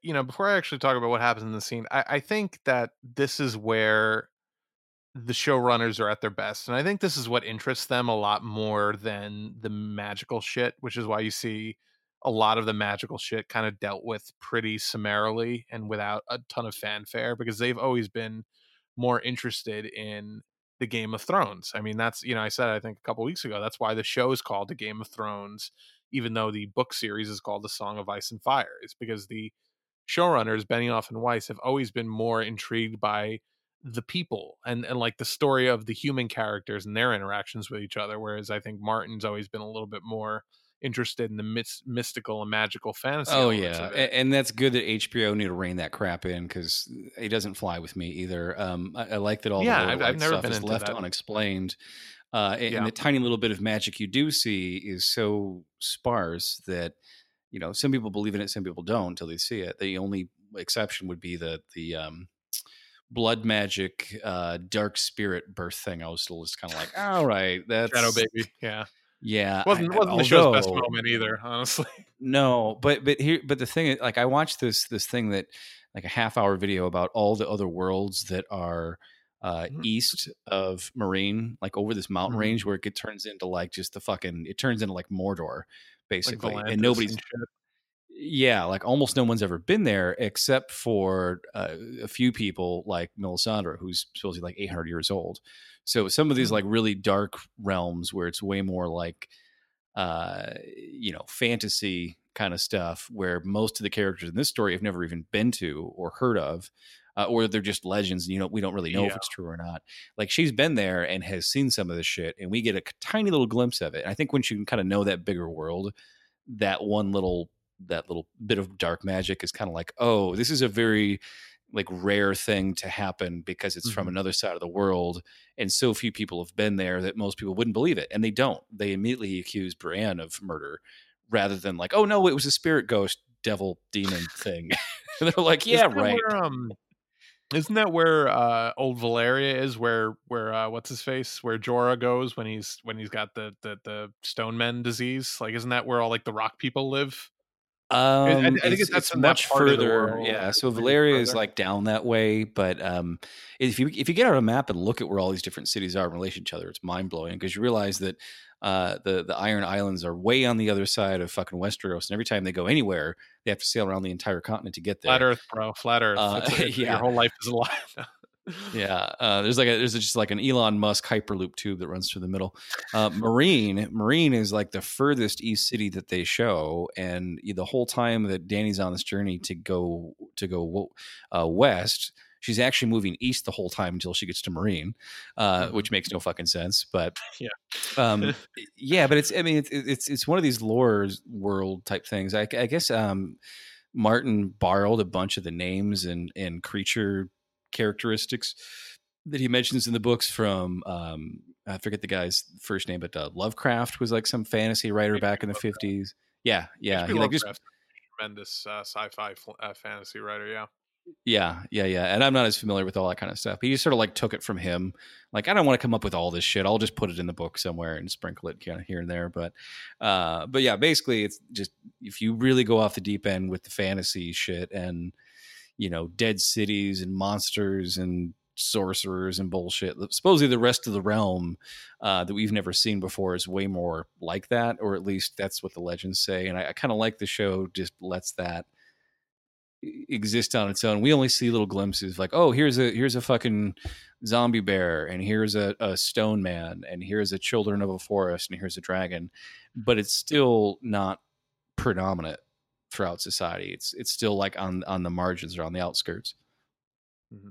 So, uh, uh, just a total little tangent, unrelated, but you mentioned the Lovecraft thing, and actually, you might actually like some of Lovecraft. He's like super old. He's kind of the godfather of modern like sci-fi and horror. Like, uh, in he was writing in like the 30s, I believe, and all his stories dealt with like real people in the real world and like kind of like 1930s like Providence, Rhode Island, or like just places in New England who would like get glimpses of this really ancient dead city and this ancient world of like creatures that were like in a dimension that's kind of parallel to ours. It dealt with a lot of like, you know, like there's a thin veil of reality and like mm-hmm. and all this shit. So it's it's it's cool for that. Like it's it's got a lot of um but but anyway, but it's uh, yeah, but um so uh where were we in the episode? So yeah so Bronn comes in um you know still seemingly i'm i'm really surprised he even you know carried out his mission. I don't know why when they gave him a fucking cart full of gold before he did the job that he wasn't just like fuck off all right whatever. I'm gonna go buy my own castle with all this money like i don't need to he probably spent know. it all already. He probably just like took two, two months and... to get up there yeah. Uh, I, I, love the, the the banter um, you know, he's like, "Oh, you broke my nose." He's like, "I didn't break your nose. How do you know? I've been breaking my nose since I was your size, and I didn't hear the sound it makes when it's close to." I've been breaking noses since I was your size, and I know what it sounds like, or something like yeah. that. And he, then he's like, "May I talk?" And he's like, "Of course." The only thing that's gonna, you know, the only thing that's gonna shut you up is death. And it's like clearly he's not there to kill them, as as we predicted. He wasn't really gonna go through with that. It's still unclear as to whether Cersei really ordered their execution. I think we're kind of, at least for me, seeing how far she's kind of turned much more evil. I think more than more than likely, like now, she would be willing to pay someone to go do it. But she can't she, do it herself. She couldn't. She couldn't witness it herself. Yeah, exactly. exactly. She couldn't. She couldn't do it. And at the end of this episode, you see Tyrion gets to her emotionally, and she kind of like she can't help but react to it, and then kind of shrugs it off as quickly as possible, and then tries mm-hmm. to prove how ruthless she is. Where uh, you know, she might not have otherwise had Tyrion not gone up there and tried to appeal to her emotions, you know. Yeah. But still we know we know there's no fucking way Bronn's going to do that to his boys. He's just going to fucking haze him a little bit. And it even says like, okay, you can, you know, give me your word, give me the fucking bigger castle and don't die until this war's over. so now yeah. he's very very quickly gone from threatening to kill them to you know, begging them to be safe. So uh, but still hilarious dialogue. You, you you did feel he was threatening in that moment. You almost thought he actually really was going to shoot Jaime. Uh, so they had, they had, a nice little jump scare there with the uh, with the bolt. Um, but yeah, if he had actually killed Jaime just in a bar like that, that would be so fucking random. That'd be just be like, whoa, wait, what? That what what happened? and, and, it, and it, it, also, I mean, I, I, think we we we know who Bronn really is from last season when you know he was in that that battle uh, with the loot train and like he had his gold, but like he had to run away from it, and then he went back to save Jaime. You know, and he says like, "Oh, I did it because you still owe me money, motherfucker." But right. he he really deep down it does care about his only two friends in the fucking world. These two, you know, Lannister guys who've gotten him in more shit in his life than you know he could possibly imagine. But he's still, you know, they're still his only friends. So I, I think ultimately he's never sure. going to really assassinate well, them. He just and, and he does think that they're going to win right? And yeah, th- there's no way he's really going to not show up at the end, right? Like that. Mm-hmm. we haven't seen the last of that crossbow. I guarantee it. Oh yeah, no, that, that's way too important of a narrative piece for it not to come back. that's, I, I mean, mean, that's that's almost as, as up there as the um, uh, the as dagger. the, the Valyrian Valyrian dagger. Yeah, uh, but it's like that yeah. that classic, uh, you know, uh, classic line that if you show a gun in the first act, you are going to see someone get shot by the third act. So yeah, um, Chekhov's gun. It's it's fictional. It's like a principle. It's like you you don't show shit like that unless it's going to come back. And like yeah, like and Bronn was kind of Chekhov's like you know middling character. It, it was like well obviously he's going to fucking pop back up at a really inopportune moment. Right, right. And we're lucky that it was here was just in the middle of bar banter and it wasn't something more um, you know, more precarious. But of course, he doesn't want to be seen by a ton of people either. So my question was: Was that in the city or was that in Winterfell? Because if that's in Winterfell, what the fuck is going on with their defenses? That a Lannister? No, a, that was outside. If you look at these, if you look at the establishing shot, um, out uh-huh. w- when they they show it, there's two little chimneys, and it's like a like a barn shaped house, okay. um, standing by itself, and it's definitely not inside. You can actually see so Winterfell off in the distance. Yeah, yeah, it is. Which is probably the you know only re- way he would get that close to them um, would be if they were outside. Yeah. But you know there is also a giant gaping hole in the wall of Winterfell now too. Um, if you look at the shot, uh, the aerial shot when all the White Walkers are collapsing, uh, the camera's sort of zooming out from the from the castle wall outward, and you see there's still hundreds of, of White Walkers trying to climb over the walls, even though there's like a hundred foot long section of the wall totally gone. like, like you know, the, the the the Night King can sort of take them over, right? But when he's otherwise occupied, they they go in they go into just like dumb fuck zombie mo- autopilot mode where they're uh-huh. like, "Hey, dude, this door right there must climb wall." you know, like they're they're not very bright, which I think that really, um, you know, we, that was the only thing that saved them was getting back in that castle and having only a few attack at a time, getting over that wall rather than the entire uh, wave of them rushing them all at once. They they really that's like their yeah. only real advantage. Yeah, no, for sure. Um, yeah. So, uh, and then of course we we uh, are brought to our final scene, uh, which is uh, Dany and her crew of Unsullied. Uh, presumably, all the Unsullied that are left. I, I don't think uh, they would have split that troop up. And it seemed like actually in the battle scene that Grey Worm took the Unsullied kind of uh, chat pieces on the board and like took them from Jon and moved them to you know uh, with Daenerys because obviously they're never going to leave her side. Um, yeah, and and and and that's kind of what I was talking about earlier in the episode, where it was like, you know, I, it's inconceivable that there are any Dothraki left, let alone half of the Dothraki army, according to the random Dothraki, you know, general that was in that meeting.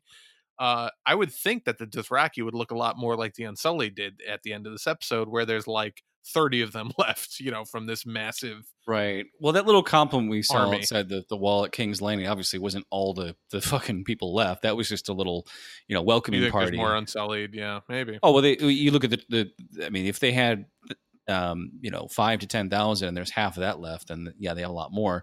And you see in the trailer for episode five when you've got lot like the whole fucking gold army, and then you've got all the unsullied left are out there lining up. There's still thousands of unsullied left, right? They just again don't have the budget for showing all of them all at the same time. So we just assume they're off in like a little camp and tent encampment tent Maybe. thing over the hill somewhere. Um, I'm yeah. hoping I'm hoping that by the way next week that they uh that that, that they were just kind of punking Cersei and they actually did bring elephants and we're gonna get the fucking war elephants that we were promised last season because Oh no, I, I think another I was again just as disappointed as of the Cersei. budget. Yeah, Yeah, no, it definitely is. Just like oh, we didn't even talk about Ghost. Poor Ghost got really fucking got a raw deal this episode. It was just like, all right, Ghost, I gotta go.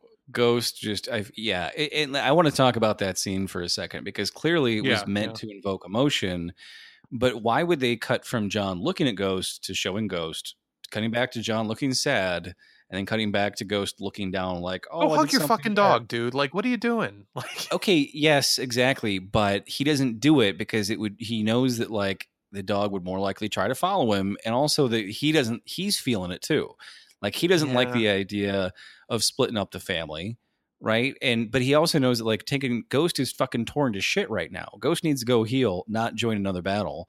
Uh, and also this dog's basically a fucking wolf husky. You don't take a wolf husky down to you know king's landing where there's palm trees right? The dog would be miserable even when it wasn't fighting another battle right? Panting all so panting all the time. yeah you know it's missing its fucking half its ear. You know it's it's definitely sad but he's not just abandoning ghost. He's he's given ghost a good No, home I with with tormund.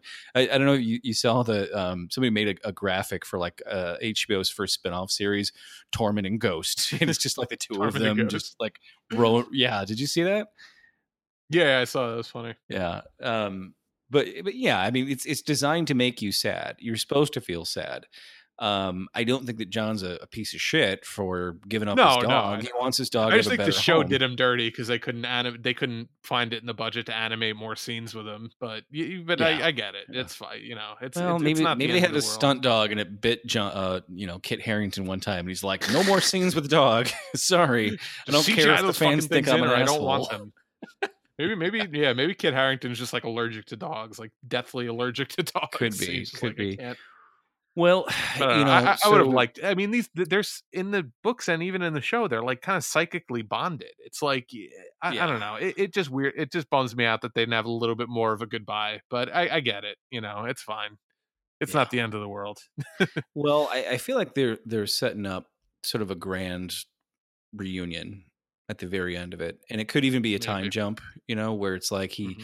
the the the battle's over and he stays in King's Landing for a while, and we don't see a reunion till say four years later, right? But then it's like you know we don't have to explain how everyone got to be everywhere. It's just the first time that the uh, you know the king and or queen go to visit um, you know Winterfell for the first time in say five years, and it's kind of you know then it's like oh then you get the ghost and Jon hugging each other reunion thing. Like then you get Tormund there uh, again, and Tormund's mean, got a fucking you know got a got a wife and got a baby Tormund. You know, like we get to see like a little bit of the future would be a little bit Giant. satisfying. And You could do it in a way that's not totally a giant. Yeah, exactly. Yeah, that'd be great Um, if Tormund married a giant, Exactly.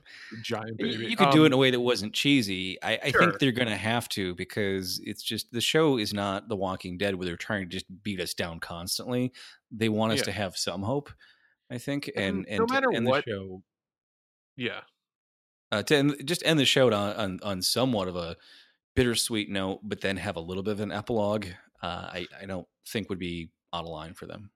Th- th- there's it's inconceivable to me, to me that the show wouldn't have some kind of a denouement where we see whoever ends up winning and sitting on the throne that we see to some degree how how the realm like is going for we need to see some sort of a flash forward to to see what's going on like I Yeah, It- uh, it just- this all had to be worth something. You know? yeah exactly We- i- i- if we just get to the if the last scene is just jon on the iron throne or dany on the iron throne for the first time that's not really satisfying like we've been wanting these people to get on the throne because we think that they would make good rulers, or we wanted them to get rid of the throne and bring in you know a system of government Right. because we want.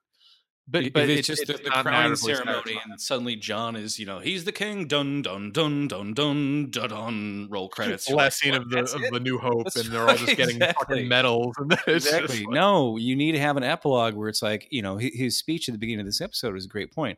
We got to remember all these people, not just for the rest of our lives, but so the people who come after us remember what they gave up so that they could live.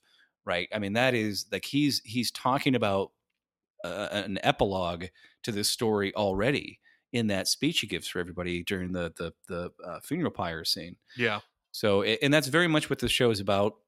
Um, is is you know the having two deaths. There's your literal death, and then there's the death you have when the last person that remembers your name dies. Once your history is gone, uh, Sansa says this to Ramsay Bolton very clearly that your your titles will- disappear, your houses will disappear, your names will disappear. You'll have been erased from history and she's very clear that you know and, and then again with the night king the night king wants to take out bran and erase human history not just kill everyone but make sure there's no record of any humans ever Yeah. having lived so the idea that um, you have no immortality through history is a, is a big part of the show so uh, yeah for, for them to not have some kind of epilogue scene would be mind-boggling to me yeah. So um, back to the last scene of this episode. So you know we get this kind of uh parlay between Dany and her advisors and Cersei and her kind of team of rogues that are left over. And uh, they have Missandei up on this platform, and you know, it, it, it I, this scene was just really staged badly, I think, and I don't know if that's on the director or on the writer or, or the show whoever set this up. So obviously, a couple things needed to happen in this scene.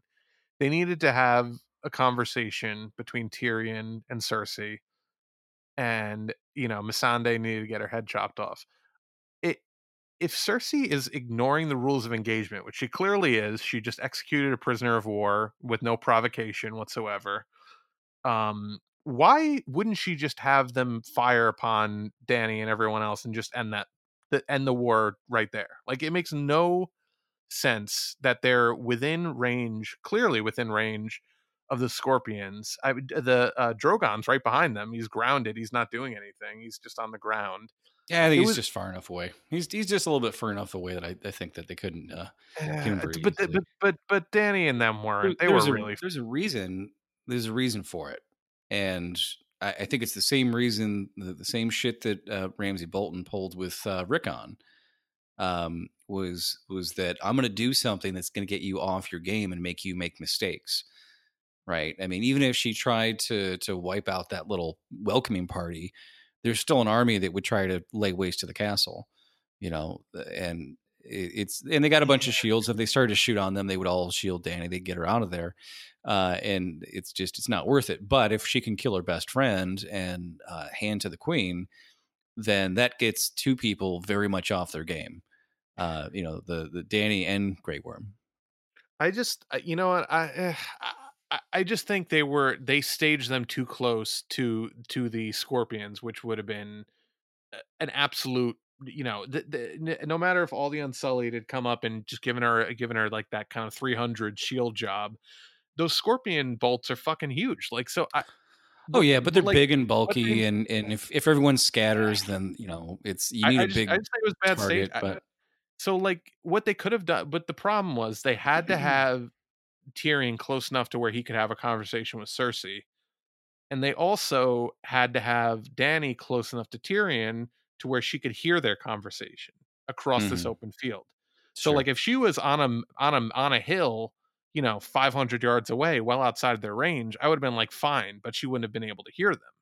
So it, it, it they had to they had to get this conversation to the point where it was you know audible for them so they had to be close enough for that but i think it it, it defies logic a little bit that this person who's so like off the deep end and ruthless and like just doesn't give a fuck anymore and just you know protecting her own life at this point or you know whatever you want to Eh, say I don't think she's wouldn't playing fire it. on- She's not playing it straight though, because you remember, um, oh, what's the scene? Um, oh, the scene when when uh, Qyburn gives Bronn the crossbow, And uh, first, Bronn guesses, "Do you, does she want me to take out the the Dragon Queen?" And Qyburn says, "No, uh, uh, our our Grace has other plans for the Dragon Queen." So there's, you know, who knows? Maybe maybe Cersei's trying to fucking catch that dragon alive, and and you know, who take it over herself. Maybe she's been trying to learn a thing or two. So maybe maybe Cersei is a secret Targaryen. Who knows? so I don't know. we- I, I, there's going to be some twists. I mean, they've always said there's going to be a, a couple of major twists in the next couple episodes. So well, hey, I um, mean, uh, that's what we talked about Tyrion being a Targaryen potentially. Maybe he'll end up on the Iron Throne. Maybe Jon or Daenerys, or Daenerys will both die, and we'll get Tyrion. I think Tyrion would actually be, in some ways, a better ruler than either one of them because he's smart, but he's also not uh, power hungry necessarily. no, he's it's never- not. It it would also fulfill the false foreshadowing of when um, Varys first uh, smuggles him out of King's Landing, and they're standing by that uh, that overlook over the ocean, and he's Mhm. like, "Well, I'll, ne- I'll clearly never stand. I'll on the never sit on the Throne." Iron Throne. and- Yeah, exactly. Yeah. Var- Varys is like, uh, yeah, well, that's that's very, definitely true. and you're kind of like, well, if everyone believes it's not gonna, ever going to happen, then I think there's a chance it could happen. Yeah, but I don't know. I mean, you know, I, I I do think it was bad staging, but I also don't know a better way they could have done it because they did need them to hear that conversation and they did need to create this inciting incident to be like, all right, well now Dany's going to just be full, you know, Daenerys unchained and she's going to, oh yeah, yeah. you know, so uh, it, it's it's, ag- you know, I, I'll I'll give the showrunners a little bit of a pass because I, they're still. This is largely George R. R. Martin's fault because these guys signed up to write an adaptation of a beloved, really well written, really detailed book series. They did not sign up to write George R. R. Martin fan fiction over the last two seasons. And what they've had to do is work off of bullet points that they got from him in a meeting almost a decade ago that we don't even know how fucking detailed they were or how many plot points he even mentioned to them. And they've had to craft this entire series, you know, within his kind of uh bullet points and it's like at some point they're like well look if he's not going to uh, participate and he's not going to write these books and he's not going to write on the show anymore he wrote on the first season he wrote a couple episodes he hasn't really written since the first few seasons uh, because i think he kind of got bummed out realizing that the show would pass his books and they've had a kind of awkward relationship in public since then where it's like he won't outright criticize the show but he'll be like well I would have done this differently, or maybe I don't know if necessarily this is going to happen that same way in the books. Like he Sure. talked last. I- yeah, it's soft criticism. I think that's fair enough. Um, it's just he, you know, he's comfortable doing all these TV interviews where he talks about the show, right? He doesn't want to, or he talks about, well, all my books that I, I keep writing. It's like you haven't written anything in ages. like He, where? no, he'd rather write ancillary books about the universe rather than just finishing the fucking series. Because I think he's like, you know, I- No, I think he, he's got stardom now. That's what everyone Yeah. wants. If you do the work to get the stardom, then you fucking coast, and that's what he's doing. So I, I don't think it's fair for him to criticize the show, and I think the pacing Yeah. um, improved a lot since the the, the I showrunners kind of took it over. But and I, and I think it's kind of like, dude, you know, it's your own fucking fault. Like you, you, you, agree, he agreed, or well, you know, he planned to have all the books done by the time the show got to the last season, get got to the seventh season. And right, like, does he have to go work a different day job? No, he has all the free time in the world. he's not like, oh, I can work on the a book bunch at of night. books since then about Yeah. not fucking Game of Thrones or not the like he's written like books about like short stories in the universe of Game of Thrones, but not the actual main books. It's like you, dude, like it's your own fucking fault. Yeah. And Yeah, I don't really give a shit about him. He, he also was uh, announced today that uh, he's a, a, a- he he's super excited about Joe Biden. I know. Yeah, So he's like, like, Biden Really, is you know, like yeah. fuck George R. R. Martin mood right now for that reason. So, like, ugh. um, yeah, same age demographic or what? Like, what do you see inspiring about Joe fucking Biden of all people? Yeah.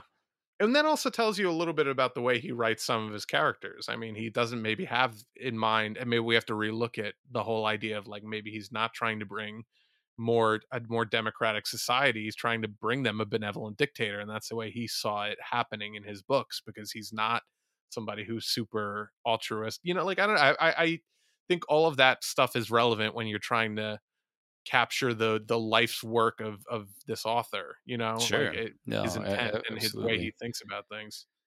Um, but no, he mentioned yeah, if your if your politics uh, skew towards an old white guy like Joe Biden instead of an old white guy like Bernie Sanders, you got to wonder about how this series is going to end up.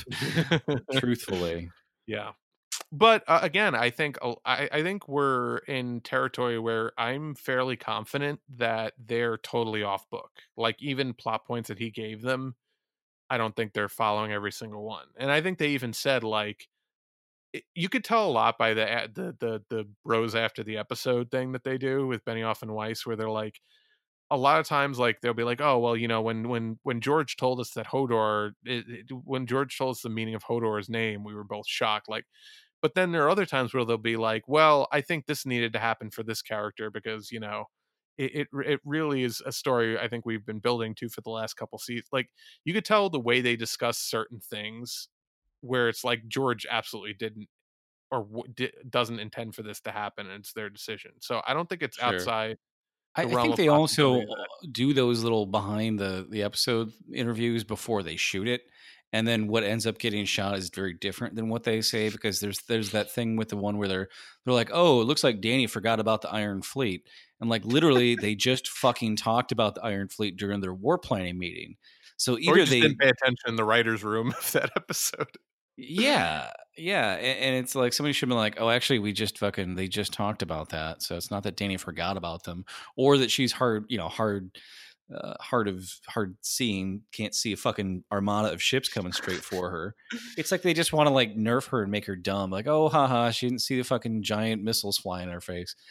Like, yeah, no, that's um, that, I don't like when they make the characters who are seemingly smarter than they end up getting portrayed. Reasons yeah, I mean, I get like like systemic mistakes, like the Dothraki riding out into the darkness because they were overconfident, couldn't see how big the enemy was, because that's traditionally how they fight battles like that. Mm-hmm. Um, uh, but but then to just say like, oh, Dany forgot about the Iron Fleet, like fuck off, you fucking assholes. Yeah, no, yeah, like she forgot about the fucking like the, the, people who. Yeah, no, that's it's preposterous. But um, no, but so and but Martin last week was saying that like he he implied heavily that Bronn is like a nothing character in the books, and that the show kept him around because he has a high Q rating, and that he like the, the fans really like him because he's just been a really kind of fun presence on the show. Mm-hmm. So, but that leads me to believe that the huge chunks of the story now are just being written totally off book, and he made it seem like he wasn't even down with the Arya being the one to kill the Night King thing. So if that's the case, and and again, you know, in the books, the Night King isn't even the Night King. Like he doesn't really exist. There's no one. No, he's the Night Vampire. Yeah. And there's no one like you kill the Night King and all the White Walkers are dead. So the book battle is going to have to go completely differently. So it's very conceivable that the TV series will end in a totally different way than the books will. Which is fine because I'm totally okay with that being the yeah, thing. no, me too. Because the thing with Arya was so important for so many reasons, and it fulfilled so many pieces of foreshadowing. Yeah. Um, and it, but it was still completely unexpected at the same time. But then also made total fucking sense because who else could actually fucking do it? Um, yeah. and what have we been seeing her train for all these years? What was it really for? Right. Mm-hmm. It wasn't just so she could be a fucking sociopath. It was it was a means to an end, even though we didn't know it. And and that I think um, it was brilliant writing right so the the yeah. few little quibbles we have with with some of the blocking of a, a, sea battle scene where it's like oh you couldn't really hit a fucking dragon but you know whatever it, it's it is i ultimately it's forgivable because the the yeah. larger story being told is so much more important the larger story being told yeah. is that the you know she's no longer the mother of dragons she's the mother of dragon this point. of uh, Drogon the Dragon. Yeah, Drogon the Dragon, the only one. Um, so the, yeah, the, the level of vulnerability and fear we have for our protagonists who are still left is even is ratcheted up even higher now, where we're just like, fuck it. How are you going to get over those fucking castle walls? They're like twice yeah. as high as Winterfell. Um, you know what? What's your what's your? I mean, the, the, the show does a lot of having a new army show up out of nowhere at the last second. And my personal fan theory is that uh, Daario is going to sail into King's Landing with the fucking the whatever fleet he still has in Meereen and save the day. Uh, and it'll be a, a very awkward well, kind of three way love triangle between Dany, Daario, and Jon Snow.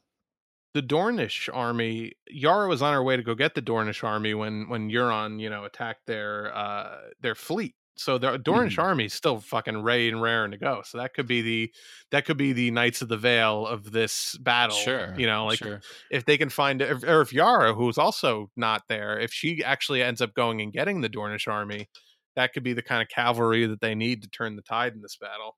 Oh yeah, well, de- definitely. Well, you know, the, the the Yara side of the Iron Fleet is going to show up at some point. There's no way. yeah, we'll be seeing happen. them again. There's no way she's not Um, killing her uncle. Like if anyone's killing Euron, it's Oh. gonna be fucking Yara. Exactly. Uh, and they wouldn't even have his fleet out there if there wasn't going to be another fucking sea battle of some kind. So, Yeah. yeah, I mean, we got another episode that's going to be an hour and 20 minutes long, another little mini movie. So, um, there was Mhm. a little, uh, a, wasn't a whole interview, but just a little gif of uh, Emilia Clarke on some late night talk show. And she was, it was before the this season started. And she was kind of going through like what the most oh shit episodes were going to be. And she was like, yeah, season or episode five is going to be the most oh shit episode right so Mm. we were all geared up for for battle of winterfell which fucking was mind-blowing uh it we may be even twice as much mind blown uh come this time sunday Yeah, man, we're, I think we'll we'll get some interesting uh, twists we don't see coming. I'm sure some of the characters that we love will end up dying in this episode. It'll be an interesting episode for sure. I and, and I want to I want to make it clear. I if Daenerys somehow finds humility and, and decides that she she's willing to share power or even abdicate power or you know that that uh, there's a better way in the way and the stuff she talked about breaking the wheel. I'm totally on board with her you know coming out on top but i, I think the, sh- the story the show is telling with her character makes me you know I, I just don't want people to be like oh you just fucking hate daenerys no i i don't like the character that they've turned her into and that's not saying it's like the writing's fault it's just the character that is being portrayed on screen so like if she and this is just my you know politics bleeding into the way i view the the, the world of the show like if if she doesn't become more benevolent i can't support her sitting on the Iron Throne. You know, like it, it if she does, or if Varys has his way, and and and Jon sits on the throne, or if it becomes a, like some so, sort of rudimentary democracy, I think everyone will be a lot better off. So I'm actually very curious to see what they do with. uh, Like I'm not. All I'm saying is like I'm not saying like fuck Daenerys. Like I hope she, you know, turns evil and then Jon kills. Like I don't think that's. I hope that her character finds redemption because she has had a lot of good moments on the show, but sure the story they're has, telling with her right now. and these are rich characters where where they start at the beginning of an episode because the episodes are, are, are so long could be very different when than where they end at the, the end of an episode and you might Yeah, see that exactly. that turn and then an, another turn come back um, you know by the end of it so I, I don't think after so many brutal head-on conflicts that they would have um, you know another brutal head-on conflict on top of another brutal one there's going to be different layers of it where it's going to be like okay well we need to go do this thing but here's this other really big complication to it um, Mhm. so getting getting it right is going to be really difficult uh, so but who knows uh, i think like uh, like tyrion said maybe cersei will just kill all of us and solve all of our problems that was a great line too. Yeah, I, I love that line. i definitely laughed out loud at that line Yeah, would be easier. Would be a lot easier. That's and again, I think that's you know. So I, I guess let's just do real quick before we get out of here, kind of predictions of of next week. Uh, what, who do we? Th- so okay, let's do it like this. Uh, definitely gonna die. Maybe will die. Definitely won't die. Uh, Cersei. That's a maybe for me Okay. so I- yeah. Th- no, I, I agree. It's a maybe. I mean, it- I- it's her her death is is too obvious. Like she's the last big bad, right? And I don't think just a a you know a death and then a, a victory parade is going to be the way that the show wraps up. I think I agree. I think maybe we'll die. Definitely we'll lose the battle over it at the end of the day. Like she's not going to win this. Th- This this there's no there's no conceivable way where Cersei just wins and rules forever. Like and and you know and uh, I. She'll, I mean, it, it could be a standstill, and it's just everyone retreats back to the north, and the north stays in open rebellion, and they just don't go back and forth very often. It, it could end up being that's something like satisfying. It could be. I just don't know that that's It's- it- narrative. oh, it definitely wouldn't be satisfying, but it, you know, this it could be the Um, best they get. You know, okay. Euron Greyjoy. Definitely dying. I hope so, just because I fucking hate him. Uh, he's the only character left on the show that I openly hate. Because Uh, just so- there's nothing redeemable about him. We, yeah, all. and it's just like e- even there was nothing redeemable about Ramsay Bolton, but he was still a more That's interesting character, just a better actor, more just like you don't know what he's going to do next. This guy is just a fucking cackling clown. You know, you always know what he's going to say. for sure. Yeah, but it's just it doesn't fit with with the the depth of every other character on the show. Qyburn, Yeah. I hate him, but at least he's like you know you're kind of like oh at least he's there's intrigue there. You know, you Qyburn don't know what he's going to come up with next, right? Yeah. Um, I think if, if Cersei does go out, die. Yeah, I think Qyburn's definitely going to die, or he's just going to like, oh well, that's over. Now I'm on your team, uh, and then Varys will be like, oh yeah, actually, was, we're all part of the same little, you know, uh, hand of the whatever. Um, but yeah, if Cersei does go out, it's got to be, it's got to be epic. You know, it can't just be like, Yeah. oh, she's on her knees and Jaime, you know, lops her head off. There's got to be something fucking cataclysmic that happens where there's just like a blood curdling scream and just fucking like just the whole thing collapses and just it's got to be something fucking amazing or not all. That's that's what Yeah. I want to see. I, I'd be totally fine with them, ha- her and Jaime having a one-on-one conversation where he gets her in a room alone, and she eventually says something to him where he realizes that she'll never change and that she's fundamentally, you know, ruin. Like eh, she's never gonna go back to being the person that he cared for, and he'll just end up choking the life out of her.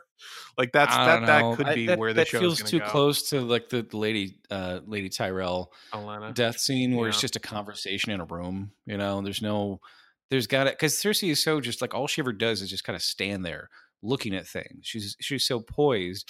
She's never had any physicality to her character whatsoever. You know, no no sword fights, no you know. Think her and are gonna have a fucking throwdown. No, I just because they said that every major character was going to have a fight scene uh, in, Mm. in this season. So I feel like there's got to be something. Shit's got to go down where she's going to have to fucking do something physical, and there could be like she could have a real fight scene with somebody. Who knows? Um, Well, her, I mean, or- Dany is not a great fighter either, so her and Dany could be fairly evenly matched. I mean, in I mean, I don't know. I I doubt that would be the the matchup, but eh, you know, if it's if it's um, you know, Drogon torching the top of the Red Keep and it collapses, and she, you know, blood curdling scream crushed under a huge fucking stone, like that'd be That's not not a bad be way to go out. Yeah, I don't know. I well, so that might happen. Um, but okay, so yeah, Qyburn definitely gonna die. Um, the Mountain uh, definitely gonna die. I, do- I, I don't know if it's gonna be Arya or the Hound that kills him, but he's definitely gonna fucking die this episode or Well, next episode or the you, episode. you after. remember when when Sansa asked um, the Hound, you know, what would make you happy? And he's like, because he says there's only one thing that's going to make me happy. And she asks him what, and he's like, it's you know, it's none of your business. Uh-huh. it's like clearly, Yeah. clearly they're setting us up for the Clegane Bowl. So Yeah, uh, I I'm think all for it.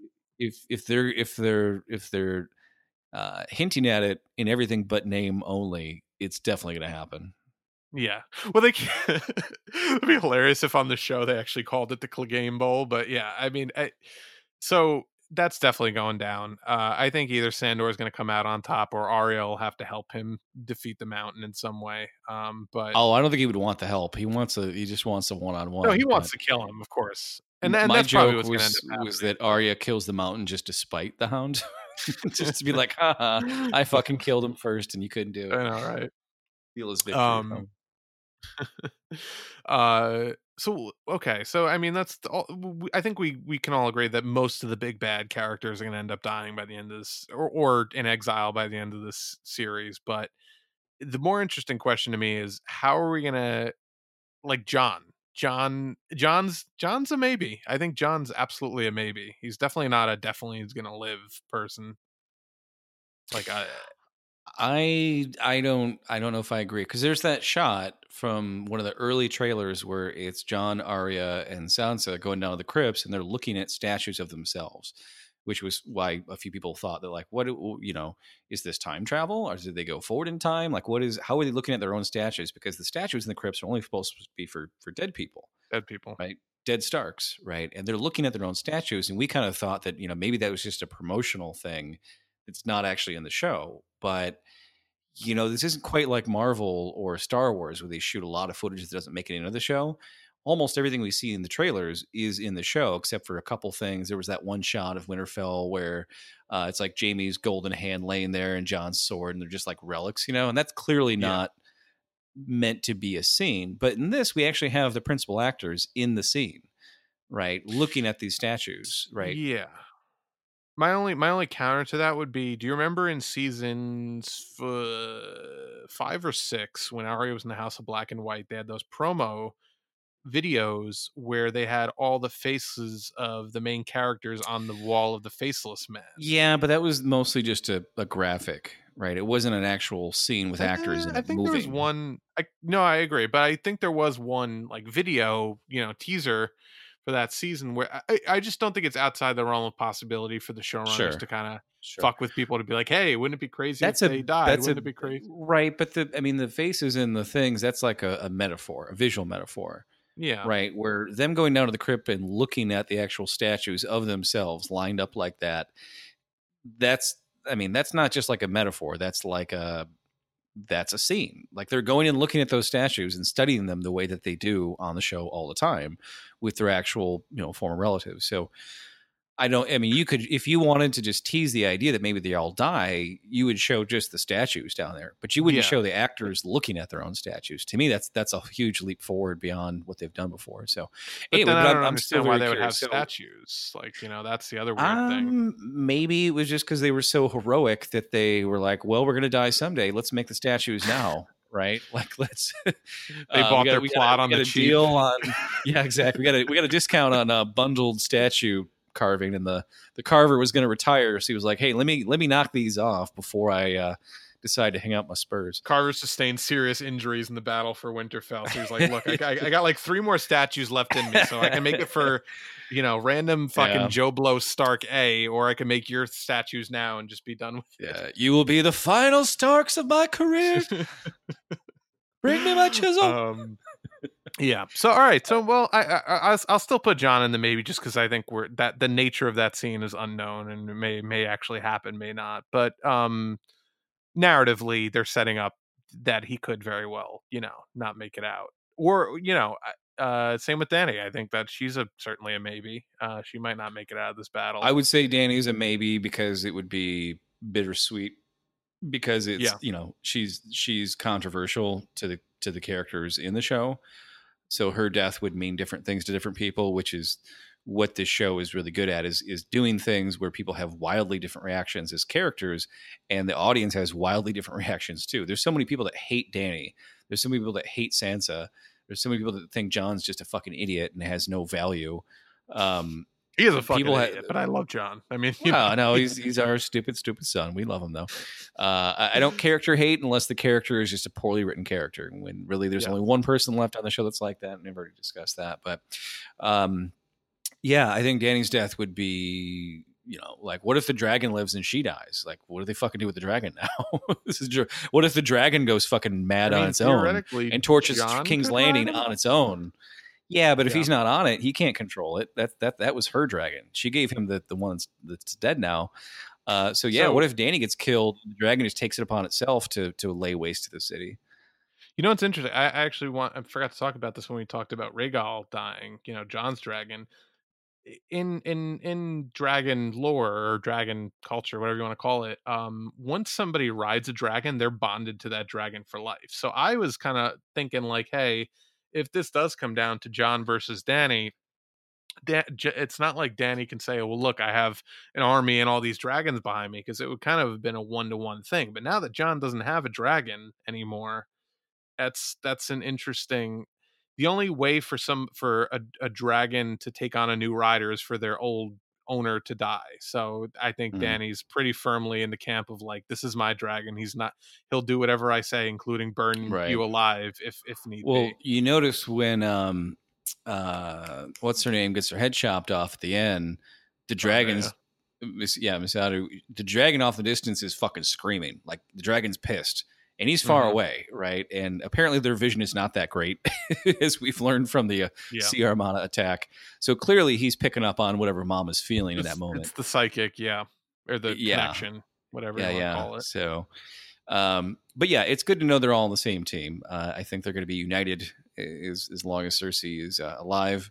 Um, there might be some divided alliance with Jaime Lannister in this episode. We'll see how that plays out. I don't think that I don't think that Lannister Jaime is going to do anything that changes the outcome of the war, but he'll be a determining factor as to whether Cersei lives or dies. Though.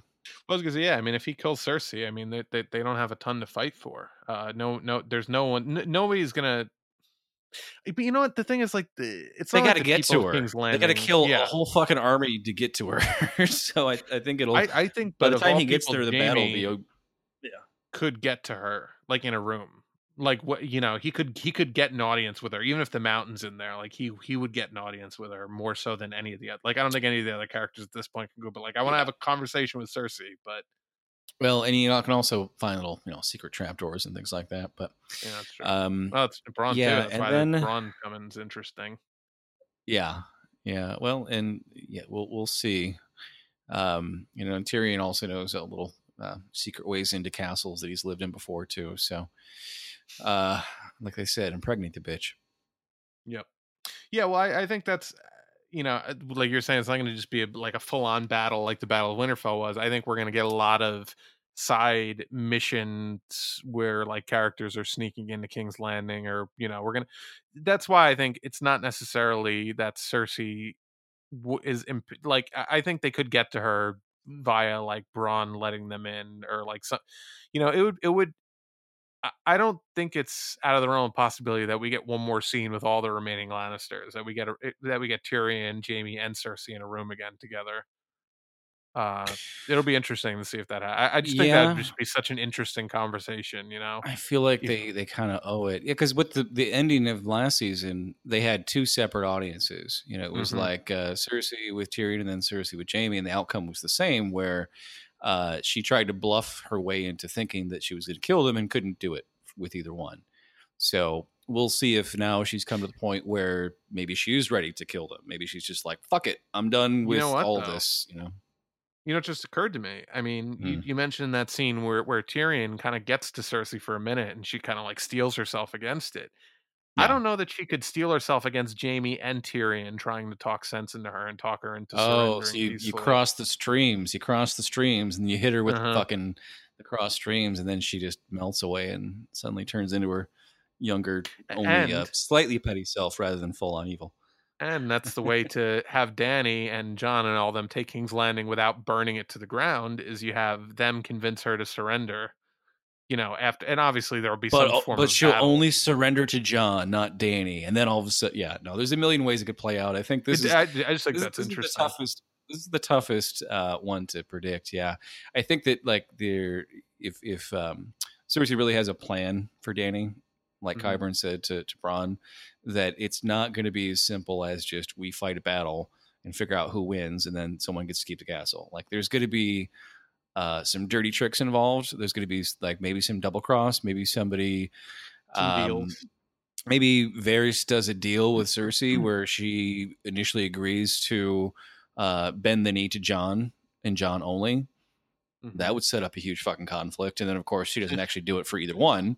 Uh, and then Varys fucking gets called out for being a traitor to Dany, and she fucking tortures him, and then you know I, I, I don't like uh, predicting this stuff until we start to talk about it, and then just ideas just start going off in my head. So it's, it's totally spontaneous because I don't I don't have I don't sit around making YouTube videos thinking about like oh what if this like this is all just I'm coming up with this shit on my own. Of, of like how well written the show has been and how well thought out and fleshed out all these characters and these relationships are that there are so many possibilities that we would be totally fine with and would actually like love to see play out on screen. Sure and, and, and all of them at all make which, which way it's going. Yeah. yeah. Exactly, and I think a lot of credit um, for filling in some of the holes of some of the the bad writing because there always is a little bit of bad writing. Sure, uh, is how good the fucking actors are mm. that they can sell it and make it not feel like there's a bad line or a bad idea or a bad plot point. Tyrion was so good this episode. That uh, Peter Dinklage was, I thought, did an amazing job with his scenes in this episode. Like just really conveying like the fucking weight of all these his conflicting emotions about Dany and about his sister. Like I, I think that dude just fucking seriously deserves an Emmy. I think he's won one for the show already, but he deserves another one for this Oh, yeah, absolutely. The the casting on this show has been phenomenal, and if you cast the right people, they will do. I mean, the, the, they they call them talent for a reason, Mm. right? I mean, could you imagine how how hard it is to cast a child actor who then has to be on the show for eight years and turn into like an actual good, decent adult actor? Like, all, all let the alone multiple ones? are great actors. It's like amazing. No, they're all really fucking good. I mean, look at look at the little fucking the little dweeb on uh, Walking Dead, who they just cast a kid that looked like a kid from the comic books, and he turned out to be a terrible actor. And his Yeah. scenes are all really bad, and they had to like constantly tell everyone what a great actor he was. And it's like, if you have to say it that much, it's not true. And and I didn't admit, I didn't dislike the character, but the actor they chose was not a good actor at all. Yeah. Um, so you look at someone like so uh, that they wrote, wrote him off the show. Like, Yeah, yeah. even though he's still alive in the comics, they're like, ah, let's just let's just get rid of him. Yeah. Like, well, he aged too quickly for the comics, but yeah, someone like Maisie Williams, eh, just phenomenal. How do you get so lucky to cast her? And the, and the shitty part is that like nobody will want to cast her for anything else. Uh, Mhm. that, that's a major role, except for shit like this. Um, you know, which is which is really sad when you see somebody who's good, but they had such a long role in one thing they've gotten typecast. there's still that prejudice of like you're a TV actor. Like it's it's it's inexplicable to me considering how much of like movies television is now. Like how, how Game of Thrones is just like a 10 hour long movie every year. Right. But there's still that weird th- I mean fucking Bryan Cranston is one of the best actors of our generation and he's still like he gets some roles but he should be doing a lot more shit. Like he should be in every fucking like big budget, you know, uh, drama that Hollywood has coming out. Like he should I don't think that- those are the roles he likes as much, though. Like he likes kind of more playful roles he can do. Um, the, Yeah. the serious stuff, I think he's he saves that for the stage because he does do a lot of theater. He does do a lot of theater, but like I mean, like he's doing mo- like that movie where he did with like Ashton Kutcher, where he's like like you know where he plays like the dad of like the the like shit like that is is is I think. Oh, it wasn't. Ashton Kutcher. It was uh fucking um, Justin what's his Timber- name? No, was it Justin Justin? No, it was uh fucking the guy that the, the 172 hour movie where he saw as uh, J- oh, James Da- Franco. James Franco. James Franco. I actually like James Franco, but like I just it it just seemed oh, like a that movie that was beneath him. was terrible. It reminded me why I don't go to watch rom coms and hmm I was dating somebody at the time that like let she was like, "Well, I want to go see it." I'm like, "This is going to be terrible. Come on, you don't want to do this." And it was terrible. She's like, "That was terrible." I'm like, "Yeah, you should have fucking trusted me." I mean, it looks Um, stupid. The fucking trailer made it looks like if the trailer can't make it look like it's a decent movie, then you know it's fucked. No. But It was just an ad Um, for a little fucking Amazon Alexa robot thing in your house. That's all it was. but Which is in like um, every movie and TV show now. But no, but and and again, even like a show like Lost, like I know you didn't really watch Lost when it was on, but Lost had some tremendous fucking actors on it. The uh, you know, uh, like really good actors, and they haven't done shit like in film. Like they've done a like one of them's on like Hawaii Five O, like the remake of that. It's like, come on, these guys are like Yeah. could easily carry heavy dramatic character actor roles in movies. now like you've got- movies. You got movie actors that want to come to TV shows if they're like Mhm. a like a um you know mini series type stuff where Sure. it's not episodic. Um, they get to kind of jump on for a period of time if they want, and they don't have to spend two years promoting it afterwards either. You know, you can just you can just release something out on a Netflix that's only like a limited series. So you got Jonah Hill and uh, uh, what's her name? Executive produced that. Maniac was the name of that series, and it was just it was ten episodes, and they're never going to have another another Stone. uh, yeah, Emma Stone. Sorry. Um, sorry to all the Emma Stone fans out there that I forgot her name. Uh, and it was great. And you could tell it was definitely a project where they wanted to produce it as actors and make it exactly what they wanted. It's a very actor rich role, Mhm. the roles they play in, Yeah. in the in the story. And then they don't have to spend years promoting it. They don't have to have a huge ad campaign. They can just make it for what it is, low budget, you know, high concept, and it's fucking great. It's great entertainment. Yeah, and, and I just I hope that changes, but I st- it's still very prevalent with TV actor like t- actors on really big TV shows, and it's like you know even someone like Aaron Paul, like who's really fucking good on Breaking Bad, Oh yeah, like hasn't done shit, like and not to his not his fault, like he just hasn't gotten good roles. I mean, he got that role in like Need for Speed, but like that dude should be fucking leading dramas, like eh, No, because they they they go, okay, who is the demographic that like Breaking Bad? Uh, Breaking Uh-huh. Bad. It's it's guys that like uh, shows that have guns and cars and like some crime stuff. And okay, well, what do we have that's available for that? Um, Exactly. Well, oh, it's we've the business got it's the capitalization of Hollywood. It's like no they don't yeah, look deeper as to why that character worked and why that show is so successful because of the amazing performances and relationships that were built up through the amazing writing on that show. It's like, "Oh, well, who watches that show? What's the demo? Let's slot this guy into, you know, the next fucking Transformers movie because that's right. the It's same it's demo." Like it's 18 to 35 year old white males. You know, Mhm. that's I mean, Breaking Bad's a good show, but 90% of the the, the fans were were that demographic. Yeah. Um, I, I think with a show popular like like that, it's, like, tough to not get that yeah, b big demo, you know? I, I think the, the Game of Thrones has the the the benefit of being um, the, the biggest show in the world because it appeals to much broader demographic. Even if Mhm. you know you look at you look how much you know black people on Twitter love Game of Thrones, and it's like there's almost no black people on the show. Like, what's the you know? Yeah. And it's just the show is is done so well that it appeals to everybody.